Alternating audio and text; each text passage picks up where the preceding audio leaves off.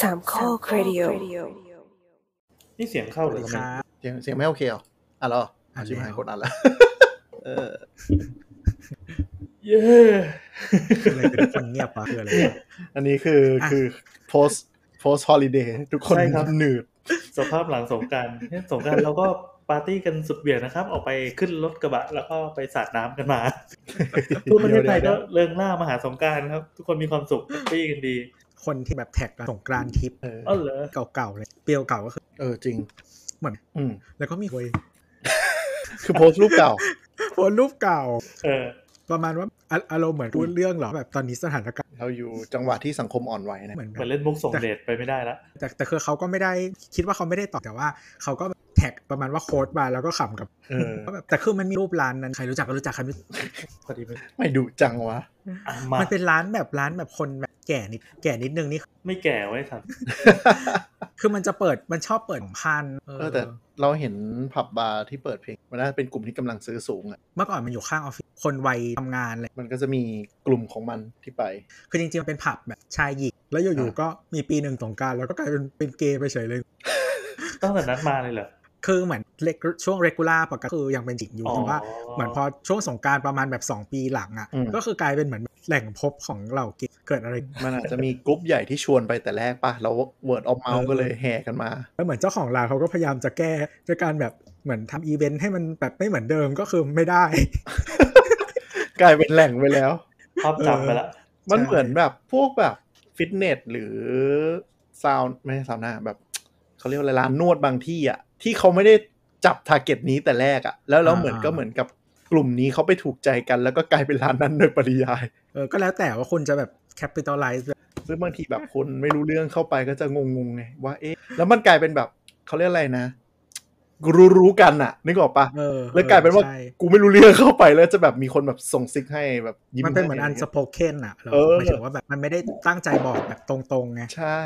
แล้วคือเราไปใช้บริการโดยที่เราไม่รู้ก็จะแบบแน่แน่แล้วว่าเอ้ยอะไรเกิดอะไรขึ้น มันมีแหล่งผมว่าช่วงสงกรารอ่ะ อ๋อ มัน เพิ่ง ไม่เห แต ลือก อยู่ รัง แล้ว เพิ่งแตกรัง โอเค ห้านาทีแรกไม่ได้เกี่ยวอะไรกับคอนเทนต์เลย ก็ไม่มีใครพูดอะไร อ่ะสวัสดีสวัสดีนี่คือเทคจ็อกนะครับ เรา ครับ มา ผม พบกันหลังสงกรานต์เป็น EP ที่ 24 แล้ว เราอาจจะคืนวันจันทร์ที่ 19 เมษายนนะครับ 2564 แนะนำตัวกันหน่อย สวัสดีทีเจแอน ทีเจเคนครับ ครับ โต้มคึกอยู่คนเดียว อะไรวะ คือต้องบอกว่า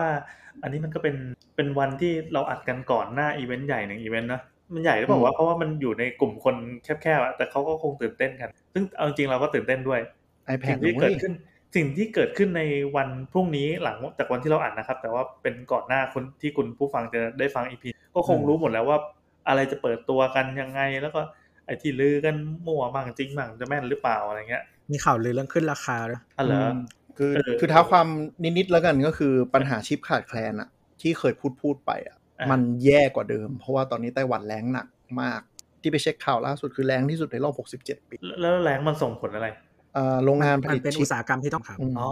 ใช้น้ำพอสมโรงงานชิปหลักๆ ในไต้หวัน น่าจะน่าจะเป็นประเทศที่มีมาเก็ตไต้หวัน พี่แอดแม่งห่าวรับเลย เออตื่นเช้า เออแต่แต่จริงๆก็คือมันจะมีผลต่อไทำลายเปิดตัวสินค้าพอสมควรอย่างที่รู้กัน แล้วไม่แน่ใจรายงานไม่ยังก็คือโน้ต21 ก็คอนเฟิร์มแล้วว่าแคนเซิล Cancel ปีหน้า อ่า ไม่มา ครับ อืม เพราะว่าปัญหาเรื่องชิปเนี่ยแหละ คือจริงๆ ตอนแรกปัญหาเรื่องชิปเนี่ยปลายปีเนี้ยตามข่าวเดิมอะน่าจะกลับมาระดับโอเค แต่พอไต้หวัดแล้งอีกเนี่ย ตอนนี้ผู้ผลิตชิปคุยกันแล้วว่าอาจจะทำให้มีปัญหาจนถึงปี 2023 อีกสองปี โอ้ ใช่ คือเหมือนของ TSM นะ อืม เ อันนี้ล่า ย่งย ล่าสุดเลยเพิ่งตามข่าวสองสามวันก่อนก็คือพูดกันแล้วว่าอาจจะหยุดหลุดไปถึง 2023 เลยถ้าปัญหาภัยแล้งของไต้หวันยังแย่อย่างนี้อยู่ อ่าสองพันยี่สามนี่คือที่จะทำอะไรนะ กลับสู่ภาวะปกติ ใช่ อ๋อก็น่าจะเหมือนกับเป็นปีเดียวกับที่เรากำลังฉีดวัคซีนกันได้ครึ่งประเทศ คือคือซัพพลายมันคือจริงๆ อย่างที่เคยเล่าไปอย่างเรื่องไม่เกี่ยวกับไต้หวันอย่างที่ อืมที่ยุโรป มีเนเธอร์แลนด์เหมือนเขาว่าผลิตได้เป็น อืม แล้วคือคือทุกคนก็พยายามจะซื้อจากเขากูผลิตเพิ่มไม่ได้แล้ว อืม ไปต่อซัพพลาย คือคืออันนั้นด้วยส่วนหนึ่งอีกส่วนหนึ่งคือ คือยังไงดี โรงงานผลิตชิปก็ไม่กล้า over invest พอรู้ว่าเดี๋ยวมันกลับมาปกติปุ๊บเนี่ยพอ supply ล้นอะตาย มีข่าวอันมันมีโรงงานในที่ซื้อเครื่องได้หนึ่งเครื่อง อืม แล้วก็เหมือนเขาใช้เครื่องอันเนี้ยไปแบบเพราะว่าแบบมันไม่มีแล้วในดีนอะ อืมอืมอืม มีแค่ที่ นี่มันมีแค่เราเจ้าเดียวที่เราซื้อทัน มันคือพวกชิปที่มันเดี๋ยวนี้หลังๆ มันเล็กมากไง มันเลยต้องใช้เทคโนโลยี แต่ปัญหาก็คือเหมือนกับชิปมันไม่พอเนี่ย ไอ้พวกอุตสาหกรรมที่กระเป๋าไม่หนักอะ่ะ ก็โดนตัดไปก่อน ก็เลยจอนเดือนนี้ที่โดนตัดไปก่อน แล้วมันต้องมาต่อคิวก็คือพวกออโตเมเกอร์ผลิตรถ รถยนต์อาจกระทบหนักที่สุด เออแต่มันก็แปลกแต่ว่าเราเราคือจริงๆรถยนต์อะมันต้องใช้ มัน อืม มันไม่ ใช่ ต้องแอดวานซ์แต่เราเข้าใจว่ามันเฉพาะทาง คือหมายถึงว่ามันต้องใช้ อืม ชิปที่ที่มันจะควบคุมส่วนของรถกับส่วนมันเป็น 4 ส่วนอะอินฟอร์เทนเมนต์รถอะไรสักอย่างอะสี่ส่วนมันจะเป็นชิปเฉพาะทางมาก ทีนี้เข้าใจว่ามาจิ้นมันไม่ได้เยอะไง พอโควิดมาปุ๊บกำลังซื้อตกเขาก็แบบลดปริมาณลงปุ๊บ พอลดปริมาณลงปุ๊บไอ้พวกนี้ก็ชิฟต์ capacity ไปทำพวกเอ่อคอน sumer electronic หมดเลย เพราะว่ามันโตจากโควิดทั้งคอม อืม แท็บเล็ตมือถืออย่างเงี้ย คอมก็คือผลิตไม่ ใช่ เป็นปีปีที่แล้วเป็นปีแรกในรอบกี่สิบปี ไม่รู้กี่สิบเกือบสิบปีได้มั้งที่ PC กลับมาโตเออ ทำให้ รอดูกันไป ก็ไทม์ไลน์จะที่ที่พูดมาทั้งหมดก็คือไทม์ไลน์ของ consumer electronics ปีนี้กับปีหน้าครับ อาจจะเพี้ยนเพี้ยนๆก็คือโปรดักที่เรารู้ว่า 1 ปีจะเปิดตัวเงี้ยอาจจะมีการเลื่อนการอะไรยังไงว่าไป อย่าง Apple นี่ก็มีข่าวว่า iPad อาจจะเปิดตัวแต่ของขาดหนัก แล้วก็ ปก iPhone ติก็คอขายครับ เอ เอ อ อ ก็คือ iPad iPad ยิ่ง iPad ปีที่แล้วขาดหนักมาก เพราะมีโปรแถม iPod อะจำได้แถม AirPod อะ แอ จำ ร์พอร์ตแอร์พอร์ต โอ้โห มันขาดชิบหายเลยของ แล้วก็ดันมาเจอโควิดอีกแล้วก็ปีนี้ iPhone อาจจะที่ลือกันนะ อาจจะเปิดตัวเดือน 10 เหมือนเดิมแล้ว คืออาจจะหลุดจากเดือน 9 มาเลย แล้วก็ไม่มีของขายเหมือนปีที่แล้ว ดีเลย์แบบ 1-2 เดือนต้องดู ยังตอบไม่ได้เพราะว่าตอนนี้สถานการณ์เขาดูกันเป็นรายสัปดาห์เลยนะว่าเรื่องฝนฟ้าที่จะตกในไต้หวันเนี่ยเป็นยังไง เพราะน้ำขาดหนักมากแล้งถึงขนาดว่าเริ่มกระทบการกินอยู่ทั่วไปละ คือเขื่อนเกือบทุกต่ำกว่า อืมซันมูนเลคคือเห็นพื้นทะเลสาบแล้วอะ เห็นพื้นทะเลสาบเลย อ่ะมาเข้าเรื่องประเด็นตอนนี้ตอนหลัก ครับ ครับผม เนื่องจากเราต้องอัดวันนี้นะครับ พี่แอนไม่ว่างอัดวันพุธถ้าวันพุธเราจะได้คุยเรื่องแอปเปิลไปได้เรื่อย เนี่ยกลายเป็นรายการที่ต้องคอยมารายงานอีเวนต์แอปเปิลเราก็เลยหักคอไงมา พูดกันเรื่องอื่นบ้าง ๆเฮ้ยบ้าเขายิ่งอยากฟังเราด่าจะตาย อืม ด่าเท่าไหร่ก็ไม่สายหรอก อ่า คืออย่างนี้ครับ เมื่อสักกี่ปีมาแล้วนะสามสี่ปีมาแล้วเนอะมันมี อืม ปรากฏการณ์ที่เกิดขึ้นแล้วก็สั่นสะเทือนโลก จะบอกว่าเป็นแค่โลกเทคโนโลยีก็ไม่ใช่ เพราะว่ามันลามไปถึงแบบพวกวงการเศรษฐศาสตร์อะไรเลย ก็คือ อืม มีระบบเงินเรียกว่าเป็นเงินแบบใหม่เลยไหม ใช่ ณตอนนั้นมันก็เรียกอย่างนี้เลยใช่ไหม คือชื่อมันอะท่านผู้ฟังคงเห็นชื่อต่อแล้วล่ะคริปโตเคอเรนซีมันก็แปลว่าเคอเรนซีก็แปลว่าเงินใน ครั ตัว บ เงินเงินที่หมายถึงว่าการแลกเปลี่ยนอะนะ อ่า เออ ที่สามารถชำระหนี้ได้ตามกฎหมาย ไม่ ไม่ ไม่ ไม่ ไม่ไม่ตาม นี่แหละนี่แหละนี่แหละนี่แหละ ไม่ ไม่ ไม่ ตามหมาย ไม่ไม่คือคือปัญหาของภาษาไทยอะคำว่าเงินเนี่ยมันมี อ่ะ มันมีสามอย่าง ครับ คือแร่เงิน อ่า เอ่อเงินตราหรือ currency แล้วก็สุด อ่ะ ท้ายคือเงินที่แปลว่ามันนี่ คือ 3 อย่างเนี้ยมันใช้ไม่เหมือนกันซะทีเดียว ความหมายมันซ้อนกันบ้าง เออ แต่หมด เอออ อ่า อย่างหลักๆ คือ currency กับ money เนี่ย คือ money ก็คือเงิน เงินที่เอาไว้ใช้เป็นสื่อกลางแลกเปลี่ยนใช่ไหม อ่า แต่ currency อ่ะมันคือค่าเงิน ตัวเงิน ตัวตัวอะไรวะ ตัว มันเป็นเหมือนคอนเซปต์รูปกายภาพก็ได้ เออ มันคือสกุลเงินอ่ะ เพราะว่าเหมือนคอนเซปต์ที่การเกิดขึ้นมันตัวกลางในการแลก ใช่ อ่า เป็นสื่อกลางในการแลกเปลี่ยน จริงๆทางเศรษฐศาสตร์เนี่ยวะ เอ่อ liquidity ความ ยืดหยุ่นได้ไหม ไม่ใช่ มันมันมีภาษาไทยโดยเฉพาะเล มัน ย มีเพราะอ่ะอ่ะไอ้ระหว่างที่คิดก็คือ สภาพคล่อง หมย ส ถึว่ ภาพคล่อง เออสภาพคล่อง อ๋อ สภาพคล่องไอ้เนี้ยมันยังไงก็ถึงว่ามันสามารถแลกเปลี่ยนไปอื่นได้ อ่า อย่างง่ายดายแล้วเวลาเราสภาพคล่องอ่ะเงินมันจะสภาพคล่องสูงสุด อืม เพราะว่ามันแลกก็ได้ อืม ทันทีเลย ใช่ครับพี่เพราะทุกคนยอมทุกคนยอมรับในเงิน อืม ใช่ไหมยอมรับในสิ่งร่วมกันมันเป็นเหมือนกฎของเอาจริง ๆ ก็คือในในระดับปฏิคือกฎหมายแหละคือมันเป็นเหมือนกฎกติกาที่เราสร้างขึ้น อืม ทุกคนร่วมกันมันสภาพคล่อง อืม มันก็อาจจะมีของที่ถัดลงเคียงใกล้เช่นทอง อืม ทองคำเพราะทองคำทำง่ายดายถือว่าสภาพพวกที่สิ่งแทนแคชการ์ดกิฟต์การ์ดต่างๆอะไรเงี้ อื ย ม ก็จะเป็นค่อนข้างใกล้ของได้แต่ ช้อปปี้ อ่ะ คอย เ นั่นคือนิยามของของเงินสดเนาะแคชที่เราเรียกกัน แต่ว่าคือคริปโตเคอเรนซีเนี่ยมันเป็นจริง ๆ ถ้าเอาตัวแค่คริปโตเคอเรนซีนะในไม่ได้พูดอะไรก็คือ เงินที่มันเป็นดิจิตอลมันนี่คือไม่มีรูปของฟิสิก a l เลย แล้วก็การใช้คำว่าคริปโตเนี่ยคริปโตมันก็เหมือนกับรากศัพท์เดียวกับ encrypt อะก็คือการเข้ารหัสการเป็นความลับอะไรคริปโตเคอเรนซีก็เลยเป็น เงินที่มัน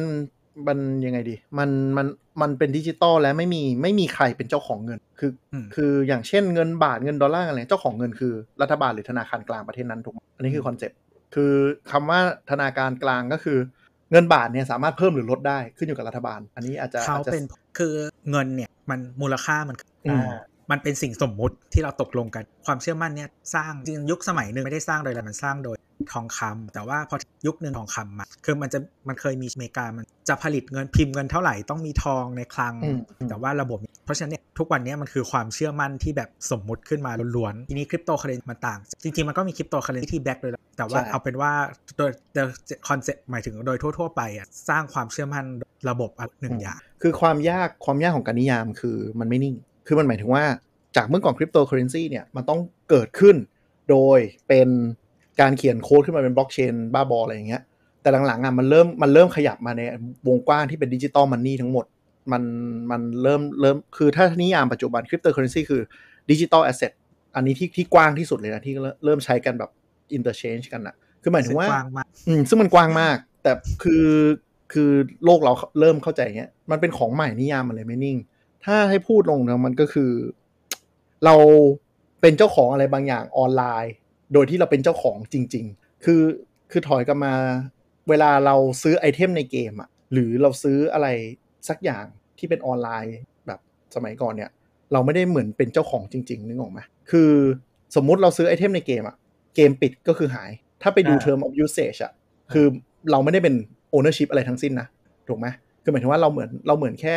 แค่ยังไงยืมของในเกมมาใช้ แล้วเวลาเกมเขาปิดตัวไปอะไรไปก็คือหายไปเก็ตตรง คือ นี้ ต่างกันที่ความกว้างของ ใช่ ในค่าเงิน คือหมายถึงว่าในเกมอ่ะมีคนไอเทมในเกมอ่ะคน เหมือนมีคน ยากจังเลย เหมือนมี เหมือนมีคนที่เขาเรียกว่าอะไรอ่ะเป็นแบ็คของใช่ไหมฮะ อ่า อ่าแล้วก็ผู้เล่นก็มาจอยอย่างเงี้ย อืม แต่ว่าคริปโตอันนี้ก็อาจจะหลายๆเจ้านะ อืม แต่ว่าพอมันได้รับการยอมรับแบบในวงกว้างมากขึ้นอ่ะ มันก็เลยใกล้มากขึ้น เพราะว่ามันสามารถเอาไปไม่ว่าจะเป็นการจ่ายการอะไรได้มากขึ้น พอคนมันยอมรับมากขึ้น วิธีการใช้และเลยใกล้กับ ใช่ เหมือนที่เคนบอกว่ามันเหมือนได้เป็นเจ้าของจริง อืม เพราะว่าเรา และแล้วมันไม่มีใครมาปิดได้ ไม่มีใครมัน remove หรืออะไร อ่าถ้างั้นลองย้อนกลับไปเมื่อกี้ที่บอกว่าเป็นเป็นเงินเป็นมันนี่จริงๆอ่ะ อืม อันนั้นคืออ่ารัฐบาลเป็นแบ็คให้เป็นเป็นผู้รับ ครับ รองใช่ไหม ใช่ รัฐบาลแต่ละประเทศ ใช่ แล้วทีนี้อ่าถ้าเงินในเกมก็คือผู้สร้างเกมเป็นผู้รับรอง ใช่ ดังนั้นเราจะสร้างตอนแรกเราก็คือเราเชื่อมั่นรัฐบาลเราเลยเลยเลยใช้เงินนี้ แล้วมันก็มีค่า ครับ ทีนี้เหรียญในเกมเราซื้อมันเราเรายอมเอาตังค์จริงไปแลกมัน เพราะเราเชื่อว่ามันมีค่าในเกม และตัวคริปโตเนี่ยใครไปรับรองมัน เนี่ยแหละนี่แหละคือความน่าสนใจของคริปโต ความรับรอง น่ากลัวไป ความรับรองจริง ๆ มันอยู่มันอยู่ที่เหรียญด้วย แต่ว่าเอาเอาบิตคอยแล้วกันที่ที่เป็นข่าว อ่าเป็นเป็นเป็นยี่ห้อหนึ่งแล้วกัน อ่า เป็นยี่ห้อดังสุด อ่ายี่ห้อ ดังสุด ที่ดังที่สุด ที่เกิดมาก่อน ใครรับรองคำตอบคือโปรแกรม โปรแกรมไหนวะ โปรแกรมที่เขียนขึ้นมาที่เป็นระบบบล็อกเชน คือมันมันจะดูแอบสแต็กหน่อยนะ คือแต่มันคือ อ่า มันคือมันคือความเป็นจริงคือหมายถึงว่า สมมติตะเกียเราบอกว่าเงินในเกมอ่ะก็คือเจ้าของเกมเป็นเจ้าของเงินถูกไหมเขาชี้เป็นชี้ตายกับหนี่ก็ได้ วันหนึ่งจะลบเงินในเกมทิ้ง วันหนึ่งจะปิดเกมทิ้งอะไรก็ได้ถูกไหมถ้าเรามองว่าสเกลของเกมคือเป็นรัฐบาล สมมติรัฐบาลไม่สมมติดิความเป็นจริงคือรัฐบาลคุมอ่ามันนี่สป라이ก็คือระบบเงินทั้งหมดถูกไหมดังนั้นถ้าเราได้รัฐบาลห่วยขึ้นมาปุ๊บ เงินก็จะไร้ค่าได้ อันนี้สมมุติใช่ไหม ไม่ได้สมมุติเกิดขึ้นจริง ๆ ก็คือ เกิดขึ้นจริงแล้ว ซิมบับเว อ๋อ อ่า เว อะไร เนซุเอลา เวเนซุเอลาถูกไหมเพราะว่าคนไม่เชื่อมั่นในเงินปุ๊บ รัฐบาลแทนที่จะ treat เงินเป็นสิ่งที่มีมาตรฐาน รัฐบาลทำให้เงินเฟ้อคือ สมมุติรัฐบาลติดหนี้อยู่พันล้าน รัฐบาลบอกว่างั้น ฉันพิมพ์เงินมาพันล้านแล้วใช้หนี้ คนที่เป็นเจ้าหนี้ก็จะแบบไอ้เชี่ยมึงเป็นมึงทำอะไรของมึงทุกคนก็จะไม่มีใครกล้าปล่อยกู้รัฐบาล เขาไม่แฮปปี้เลยอยู่มีตังค์เพิ่มขึ้น ก็กลายเป็นว่าพอรัฐบาลปริ้นเงินออกมาง่ายๆปุ๊บ ฉันจะเอาไปทำอย่างอื่นแลกเป็น US ดอลลาร์ก็ไม่มีใครอยากแลกแล้วเพราะรู้ว่าเงินเนี้ยอยู่ๆรัฐบาลประเทศนี้เวเนซุเอลาจะปริ้นเงินออกมาเพื่อใช้หนี้ดื้อๆเลย คือความเชื่อมั่นตกปุ๊บ ไปแลกเปลี่ยนเป็นเงินอื่นก็คือยิ่งไร้ค่า เงินเฟ้อมันก็เลยทะลักมหาศาลเพราะว่าคนไม่อยากได้เงิน อืม เพราะคนไม่รู้ว่าเงินน่ะอีกวันหนึ่งมันจะหมดค่าขนาดไหนสมมติแบบเราผมปล่อยกู้พี่แอนล้านบาท แล้วพี่แอนก็ต้องหาเงินมาใช้ผมถูกปะ แต่วันหนึ่งรัฐบาลอยู่ๆก็มีโครงการแบบเราชนะทวีคูณแจกคนละสิบล้านอย่างเงี้ยสุดท้ายเงินมันก็จะกลายเป็นของไร้ค่าทันทีอะเพราะทุกคนรวยขึ้น 10 ล้าน ก็นั่นหมายถึงว่า การซื้อของอะไรมันก็จะเฟ้อขึ้นทันทีนึกออกปะเพราะเงินมันหาง่ายขึ้น อันนี้เศรษฐศาสตร์นะอันนี้กลับ เป็ มาน ที่ศษฐศาสต เป็นเรื่องเรื่องความจำกัดของเงินด้วย ใช่ ทีนี้มันก็เลยกลายเป็นว่า เรามองสเกลเกมขึ้นมาเป็นรัฐบาล รัฐบาลไม่มีความเชื่อมั่นก็พังได้บล็อกเชนหรือว่าบิตคอยเนี่ยมันเกิดมาจากคอนเซปต์ที่ลองคิดว่า ถ้ามันไม่มีใครเป็นเจ้าของเงินตราหรือคนคุมอะไรพวกนี้เลยล่ะ เราจะทำยังไง คือ หมายความว่าไม่ไม่มีรัฐบาลมาคอยแบ็กแต่ว่า ใช่ไม่ยิ่งกว่ายิ่งกว่าไม่มีรัฐบาลอีกไม่มีใครเลย เออเออเอออันนี้ยังอยู่ในคำถามที่ว่าใครเป็นคนแบ็กเงินนี้ด้วยใช่ไหม ใช่ แล้วก็ตัดครับ มันไม่มีใครเลยคือหมายถึงว่า เอาอย่างนี้เราสมมติสมมติถ้าเราจะตั้งอัตราแลกเปลี่ยนอะไรบางอย่าง สมมติในกลุ่มในในสามโคกเรดิโอแล้วกัน 20 คนเนี่ยยีคนเนี้ยอยู่ๆเราจะมาตั้งค่าเงินใหม่เช่น 3 โคกคอยก็ได้ คิดคำๆ อ่ะ เออเออเออ ก็คือแทนที่เราใช้เงินบาทใช่ไหมเราก็เอา 3 โคกคอยเนี่ยมาใช้แลกเปลี่ยนกันซื้ออะไรกันภายในเอง อ่า การที่จะรู้ว่าผมโอนเงินให้พี่แอนอ่ะมันต้องมีคนบันทึกก็คือคนลงสมุดที่เรียกว่าเลเจอร์ถูกปะ อ่า สมมติเราเหมือนเราตั้งเหมือนเหตุรันยิกกลุ่มขึ้นมาทำบัญชีภายในกลุ่ม อ่า อ่ะเราตั้งขึ้นมาหนึ่งคนปุ๊บ คนนี้ก็จะเป็นคนลงบันทึกทั้งหมดว่าเงินไปยังไงเพิ่มมาอะไรไงถูกปะแต่การที่ให้คนหนึ่งถืออะหรือในเคสของเงินเฟียสเฟียสก็คือเงินที่เป็นเงินรัฐบาลนะนะเราก็คือให้แบงก์ชาติหรือรัฐบาลเป็นคนถือเล่มนี้ถูกปะหมายถึงว่ารู้การเคลื่อนไหวของเงินทั้งหมดหรือในในทางในทางทฤษฎีนะคือพอมันเป็นเงินสดจริงอาจจะ trace ยากหน่อยแต่รัฐบาลก็ยังเป็นเจ้าของเงินนะเป็นคนคุม supply เงินนี้ทั้งหมด อ่า สมมติพี่แอนตั้งให้ตัวเป็นเหรันยิกประจำเนี่ยสามโคกคอย ตัวก็จะรู้หมดว่า เงินมันจะเพิ่มยังไงจะลดยังไง ฉันจะทำยังไงกับเงินก็ได้ นี่อันนี้คือรูปแบบของเงินปกติ แต่ถ้าเป็นบล็อกเชนอะบล็อกเชนคือหมายถึงว่าการ เดี๋ยว เอาข้อมูล จำไว้ก่อนว่าอันอันนี้คือสับใหม่นะบล็อกเชนเรายังไม่เคย อ่า พูดเรื่องนี้อ่าโอเคนี่คือ block- บล็อกเชน บล็อกเชนก็คือการเอาข้อมูลมาเป็นชุดมาต่อกันเป็นโซ่ไปเรื่อยๆ เราเรียกว่าบล็อกเชนอันนี้อันนี้คอนเซปต์ของบล็อกเชนก่อนนะ แต่บล็อกเชนเนี่ยมันจะมาคู่กับระบบการลงบันทึกก็คือที่เราพูดไป3ามโคคอ20 คนเนี่ยถ้าเรากลับกันคือไม่มีคนทำสมุด ทุกคนทำสมุดหมดเลย 20 เล่ม โดยทำข้อมูลให้เหมือนกันงงไหม อ่าเราต่อเราต่อเราต่อ คือแทนที่จะให้ตัวเป็นคนจดบันทึกทุกอย่างคนเดียวถูกปะ อืม อันเนี้ยกลายเป็นว่าแต่ละคนเวลาใครโอนอะไรอะ่ะ ก็ประกาศแล้วทุกคนก็จดในสมุดตัวเองว่า พี่แอนโอนเงินให้ตัว20 3โคกคอยอย่างเงี้ย อ่าก็มีหลักฐาน อ่าทุกคนจดเหมือนกันหมด 20 เล่ม แล้วผ่านไปช่วงหนึ่งทุกคนเอาเล่มมาเช็คกันว่า มีใครทำตรงกันหรือเปล่ามีใครทำเพี้ยนหรือเปล่านึกออกไหมทีนี้ก็คือถ้ามีคนหนึ่งแอบมั่วข้อมูลขึ้นมาว่ามีคนโอนเงินปลอมๆขึ้นมา หรือ มีสมุดเล่มหนึ่งหายไปหรือโดนทำลายอ่ะ มันก็ยังมีอีก 19 เล่มที่เหลือที่เหมือนกันเป๊ะอยู่ เนี่ยคือระบบ decentralized คือไม่มีไม่มีใครเป็นคนคุมคนหนึ่งไม่มีใครเป็นคนจัดการคนหนึ่งแต่ทุกคนจัดการไปพร้อม ๆ กัน โดยการเอาข้อมูลทุกเนี้ยมาเช็คตรวจสอบ แล้วก็เอาไปต่อบนเชนเรื่อย อ๋ออันนี้เลย สมมุติเรา เป็นเป็นคำว่าบล็อกเชนใช่ไหมที่เป็น ๆ การ ใช่ การให้แต่ละคนอ่ามันเทียบได้กับอะไร เหมือนเหมือนโหลดบิตไหมคล้ายๆปะ จริง ๆ คล้ายๆจริงๆคล้าย อื ๆ มันก็คือแตกไฟล์แล้วก็ช่วยทุกคนก็ช่วยกันโหลด ทุกคนก็ช่วยกันส่งข้อมูล ช่วย ให้ กันอ่าสำรองอีกข้อมูลนี้ ดังนั้น ใช่ ถ้ามีคนหนึ่งหายไปคนอื่นก็ช่วยกันแบกแทน ถูกไม่มี ไฟล์ ไม่มีส่วนกลางมันมีเซิร์ฟเวอร์แต่คือไฟล์ที่อยู่ในเครื่องแต่ละคนช่วยกันแชร์ โอเคโอเคอย่างนี้เข้าใจง่ายเลย เออ เลิกใช้สามโคกคอยขึ้นมา คือหมายถ้าคือแค่ไม่ไม่ต้องถึงคนไม่ไม่เลิกจด อ่า สมุดอะ อืมถ้าทุกคนเลิก ก็จะไม่ถึงกันล่มหรอกจะค้างอยู่นะ อ่ะมันจะค้างมันจะค้างก็คือมันก็จะค้างอยู่อย่างนั้นนะแต่ข้อดีของมัน คำว่า คื ค้าง อ คืออะไรวะ ก็คือไม่มีไม่มีใครใช้ต่อไม่มีใครจดต่อไงคือทุก อ่ะ ทุก แล้วแล้วแล้วคือโอนได้ไหมยังยังจ่ายยังอะไรได้เหมือนเดิมไหม ได้ แต่ถ้ามันไม่มีใครจดอ่ะ มันก็จะไม่รู้ไงว่าจริงหรือไม่จริง เหมือนเหมือนทรานเซ็ค ตรงนั้นอ่ะ อ๋ ไอ้ อ ตรง โอเคโอเค อันนี้อันนี้คือเรื่องความเชื่อที่บอกใช่ไหมเราอยู่กันบนความ ใช่ เชื่อว่าเงินมันมีค่า ถ้าเกิดว่า ใช่ใช่ มันไม่มีใครจดไม่มีใครมารับรองเนี่ยก็ถือว่าไม่มีค่าการโอนก็ ใช่ใช่ ก็ถือว่าโอนไปแล้วก็ไม่ถึงฝั่ง ใช่ เงินคือสิ่งสมมติ เออ ไม่มีจริง อ่ะโอเค แล้วไอ้ไอ้กระบวนการนี้แหละ ก็คือการที่เราเรียกว่าขุด ฮะ อ่ะเนี่ย เกี่ยว มัน อะไร จะมาว ะ มันจะมา ขุดดิ เกี่ยวข้องกับการขุดก็คือ ใช่ transaction ทั้งหมดที่เกิดขึ้นในการเราส่งเข้าไปในระบบ อ่า มันจะโดนมัดเป็นหนึ่งบล็อก แล้วบล็อก อ่า เนี้ยมันก็จะโดนเข้ารหัสไว้ หน้าที่ของนักขุดก็คือ แกะไอ้ตรงนี้ออกมา แล้วคอนเฟิร์มให้ได้เร็วที่สุดนึกออกไหมคอนเฟิร์มว่าไอ้ transaction นี้ถูกต้องก็คือเช็คกันในระบบทั้งหมด คือ ถ้าเป็นเป็นภาษาง่ายๆคือเหมือนเห็นยิกแย่งกันจดใช่ไหม อ่าอ่ะมันอย่างนี้คือตะบดที่เราบอกว่ากลุ่มสามโคคอ20 คนเนี่ย อ่า ทุกคนจดจดเลเจอร์ของตัวเองถูกป่ะจดบันทึกของตัวเองปุ๊บพอจบสมมติเราตัดที่ 1 เดือน แต่ของของในบล็อกเชนมันจะตัดเป็นเขาเรียกว่าข้อมูลบล็อกอะนะแต่เราสมมุติง่ายๆว่าเป็น 1 เดือน อ่า พอตัด 1 เดือนปุ๊บ ทุกคนเอาเปิดสมุดมาเทียบกัน อ่า แล้วก็จะมีคนหนึ่งคนที่วิ่งเช็ค 20 คนว่าข้อมูลตรงกัน อ๋อโอเคไม่ไม่ อ่า ไม่ใช่การจดแต่เป็นการเช็ค อ่าไอคนที่วิ่งเช็คคนเนี้ยก็คือนักขุด อ๋อ ในทางพฤติกรรมคือ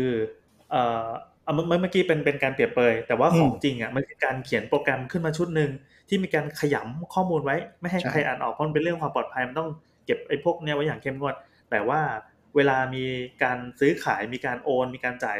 ปั๊บมันจะมีโค้ดชุดหนึ่งโผล่ขึ้นมาใช่ไหมแล้วก็แล้วก็ทุกคนก็ไปแบกรับอีกโคนนี้ เสร็จปั๊บก็มีต้องมีการยืนยันใช่ไหม ใช่ คนที่ คือ สามารถยืนยันข้อมูลรอบวงได้ต้องรอบวงไหม ต้อง เพราะมันจะต้องคอนเฟิร์มเชนทั้งหมด หรือคอนเฟิร์มในบล็อกบล็อกทั้งหมด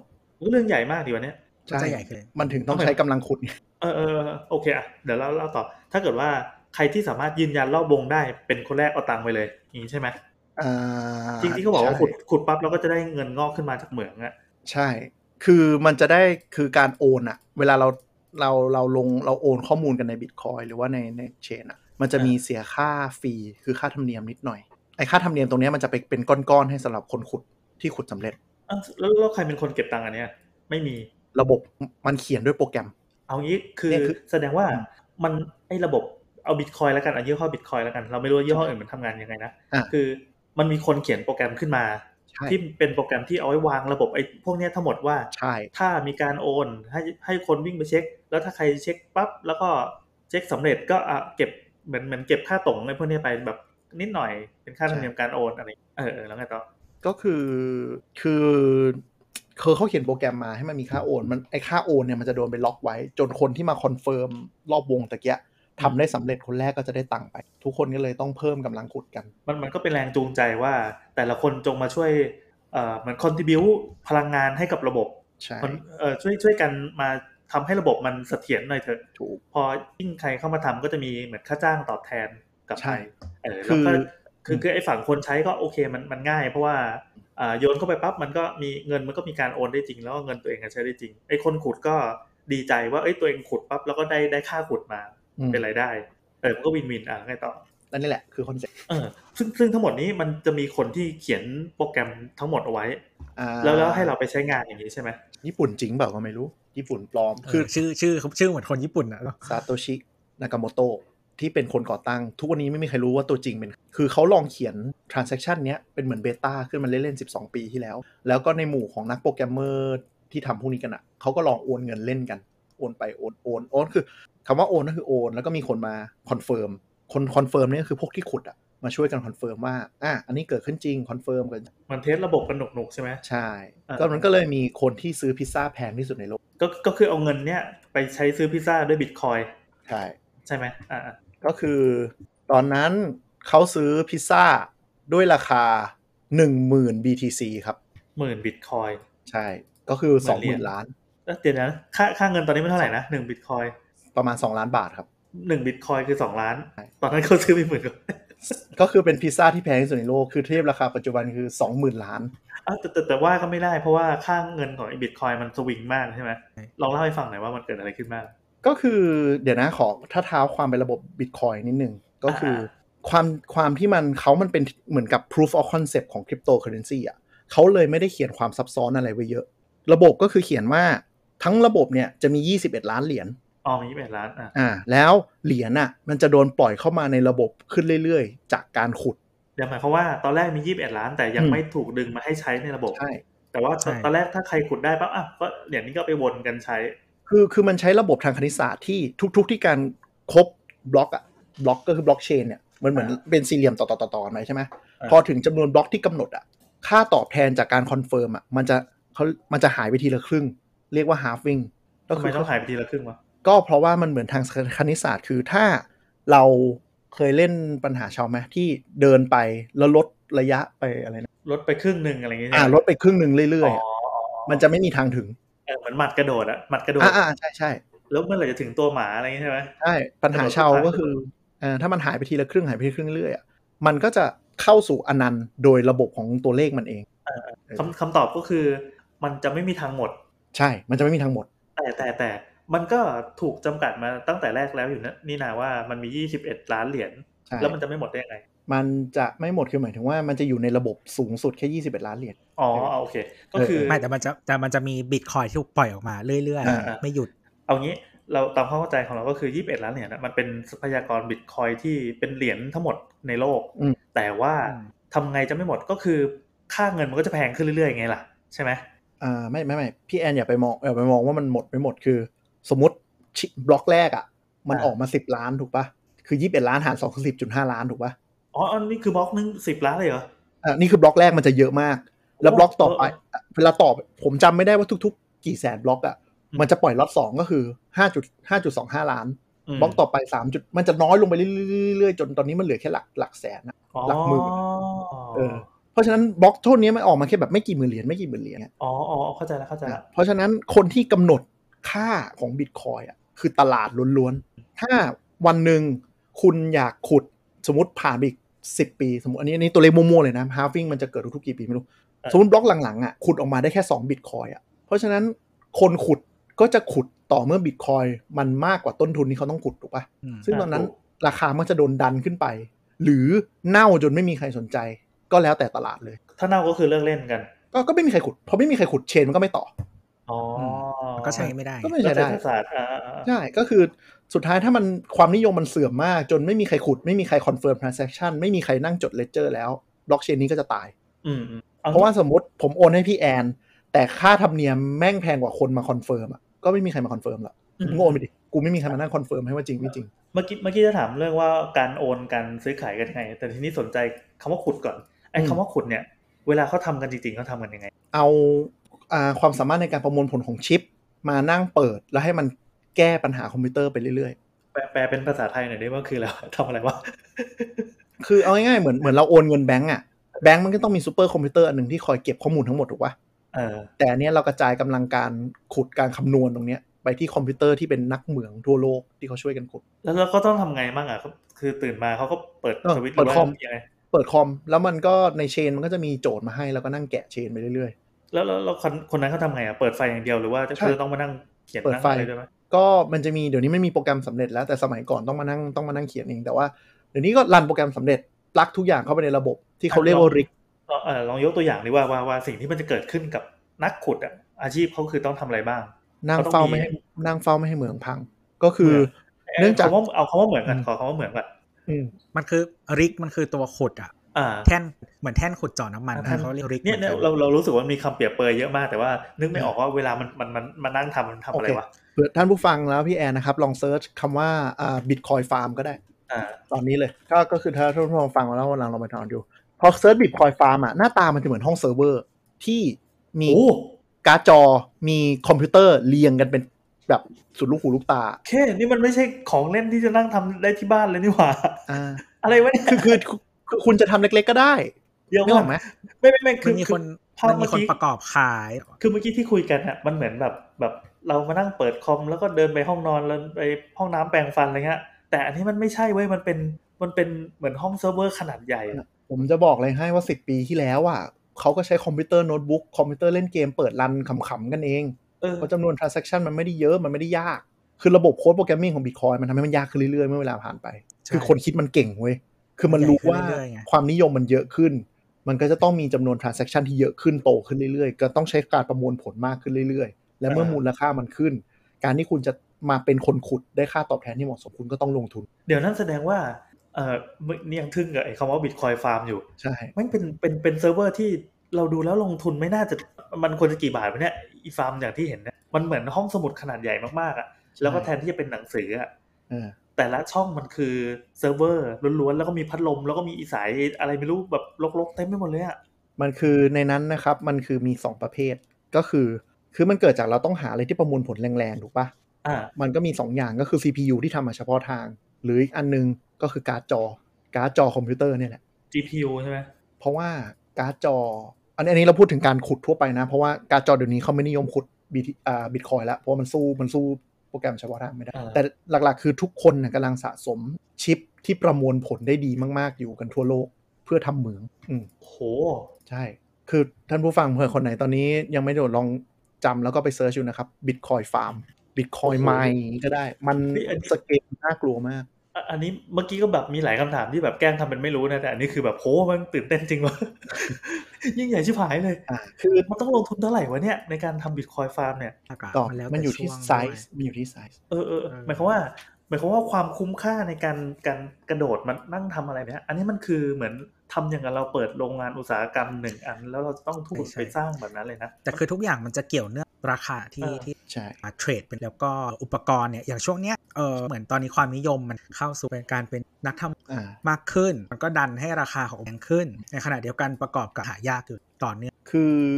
ความโหดของบิตคอยอ่ะคือที่มันต้องเป็นรายใหญ่เพราะว่าบิตคอยเนี่ยมันรู้สึกจะใช้คอนเซปต์ว่าอ่าใครขุดสำเร็จแต่ละบล็อกก็คือได้ทั้งหมด แต่เหรียญเหรียญบางอันนะโทเค็นบางอัน มันจะเป็นการแบ่งพลังขุดกัน คือได้เป็นสัดส่วนการช่วยกันขุด อันเดียวกันอันนี้คือเคนกำลังจะบอกว่านอกจากยี่ห้อบิตคอยแล้วอะ แม่น มันมีเหรียญคริปโตยี่ห้ออื่นที่ ถูก เอ่อเข้าใจว่าเขาเขาเจอข้อจำกัดของไอีตัวบิตคอยเนี่ยที่ว่าจะต้องจะต้องขุดปั๊บแล้วก็เพื่อจะได้ตังค์ทั้งบล็อกอย่างที่บอกว่ามันเยอะๆ ซึ่งตัวนี้ราคาต่อหนึ่งเหรียญแม่งก็แพงมากใช่ไหม อืม ดังนั้นเหมือนใครอยากถูกหวยอะมาขุดแต่เหรียญยี่ห้ออื่น ซึ่งที่เขาผลิตขึ้นมาโดยโดยการเอาโค้ดคณิตศาสตร์ในลักษณะคล้ายกันไปทำใช่ไหมแล้วอาจจะดัดแปลงอะไรอย่างนี้ป่ะ ใช้คอนเซปต์ของบล็อกเชนไปทำดีกว่า คือบล็อกเชน อ่ามั มันกว้างมากก็คือการเอาข้อมูลมาต่อกันเป็นเชน โดยที่ไม่มีใครโอนข้อมูลทั้งหมด อ่าโอเคงั้นแสดงว่าเมื่อกี้ถ้าย้อนกลับไปคำว่าบล็อกเชนอะบล็อกเชนมันคือเป็นเป็นแกนของระบบเงินแบบนี้ คืออ่าใช่ใช่ความความเจ๋งของบล็อกเชนคืออะไรรู้ปะตั้งแต่เริ่มเริ่มเชนแรกจนถึงทุกวันเนี้ยเราสามารถตามทุกอย่างในระบบได้หมด เพราะมันคือการต่อไปเรื่อย มันคือการบันทึกอะนับวัน ใช่ ข้อมูลจะยิ่งยาวขึ้นเรื่อย ๆ ใช่ แต่ trace ได้หมด เรารู้ได้เลยว่า เหรียญเนี้ยเคยออกจากกระเป๋าตังค์เงินใคร แล้วมาจบที่กระเป๋าเงินเราอ่ะผ่านมากี่โคตร trace ได้หมดเลย ๆอ่าอันนี้อันนี้เดี๋ยวจะอีกไว้ก่อนมันมี อืม มันมีคำถามที่เราสงสัยแต่นี้กลับมาเรื่องเรื่องยี่ห้ออื่นอะอ่าเมื่อกี้ที่บอกว่าบิตคอย อืม หนึ่งคนที่ขุดได้เอาเงินไปเลย ดังนั้นแต่ละคนก็โหแม่งทุ่มสร้างโรงงานใหญ่โตมหาศาล ทีนี้มันมียี่ห้ออื่นที่ดัดแปลงคอนเซปต์เนี้ยเอาไปใช้ ก็ ก็บอกว่าแบ่งแบ่งกันไปได้ด้วยใช่ไหม แนะนำแนะนำอีกตัวหนึ่งแล้วกันที่เป็นตัวตัวดาวเด่นในระบบ ก็คือตัวที่ชื่อว่า Ethereum อ่าตัวย่อคือ ETH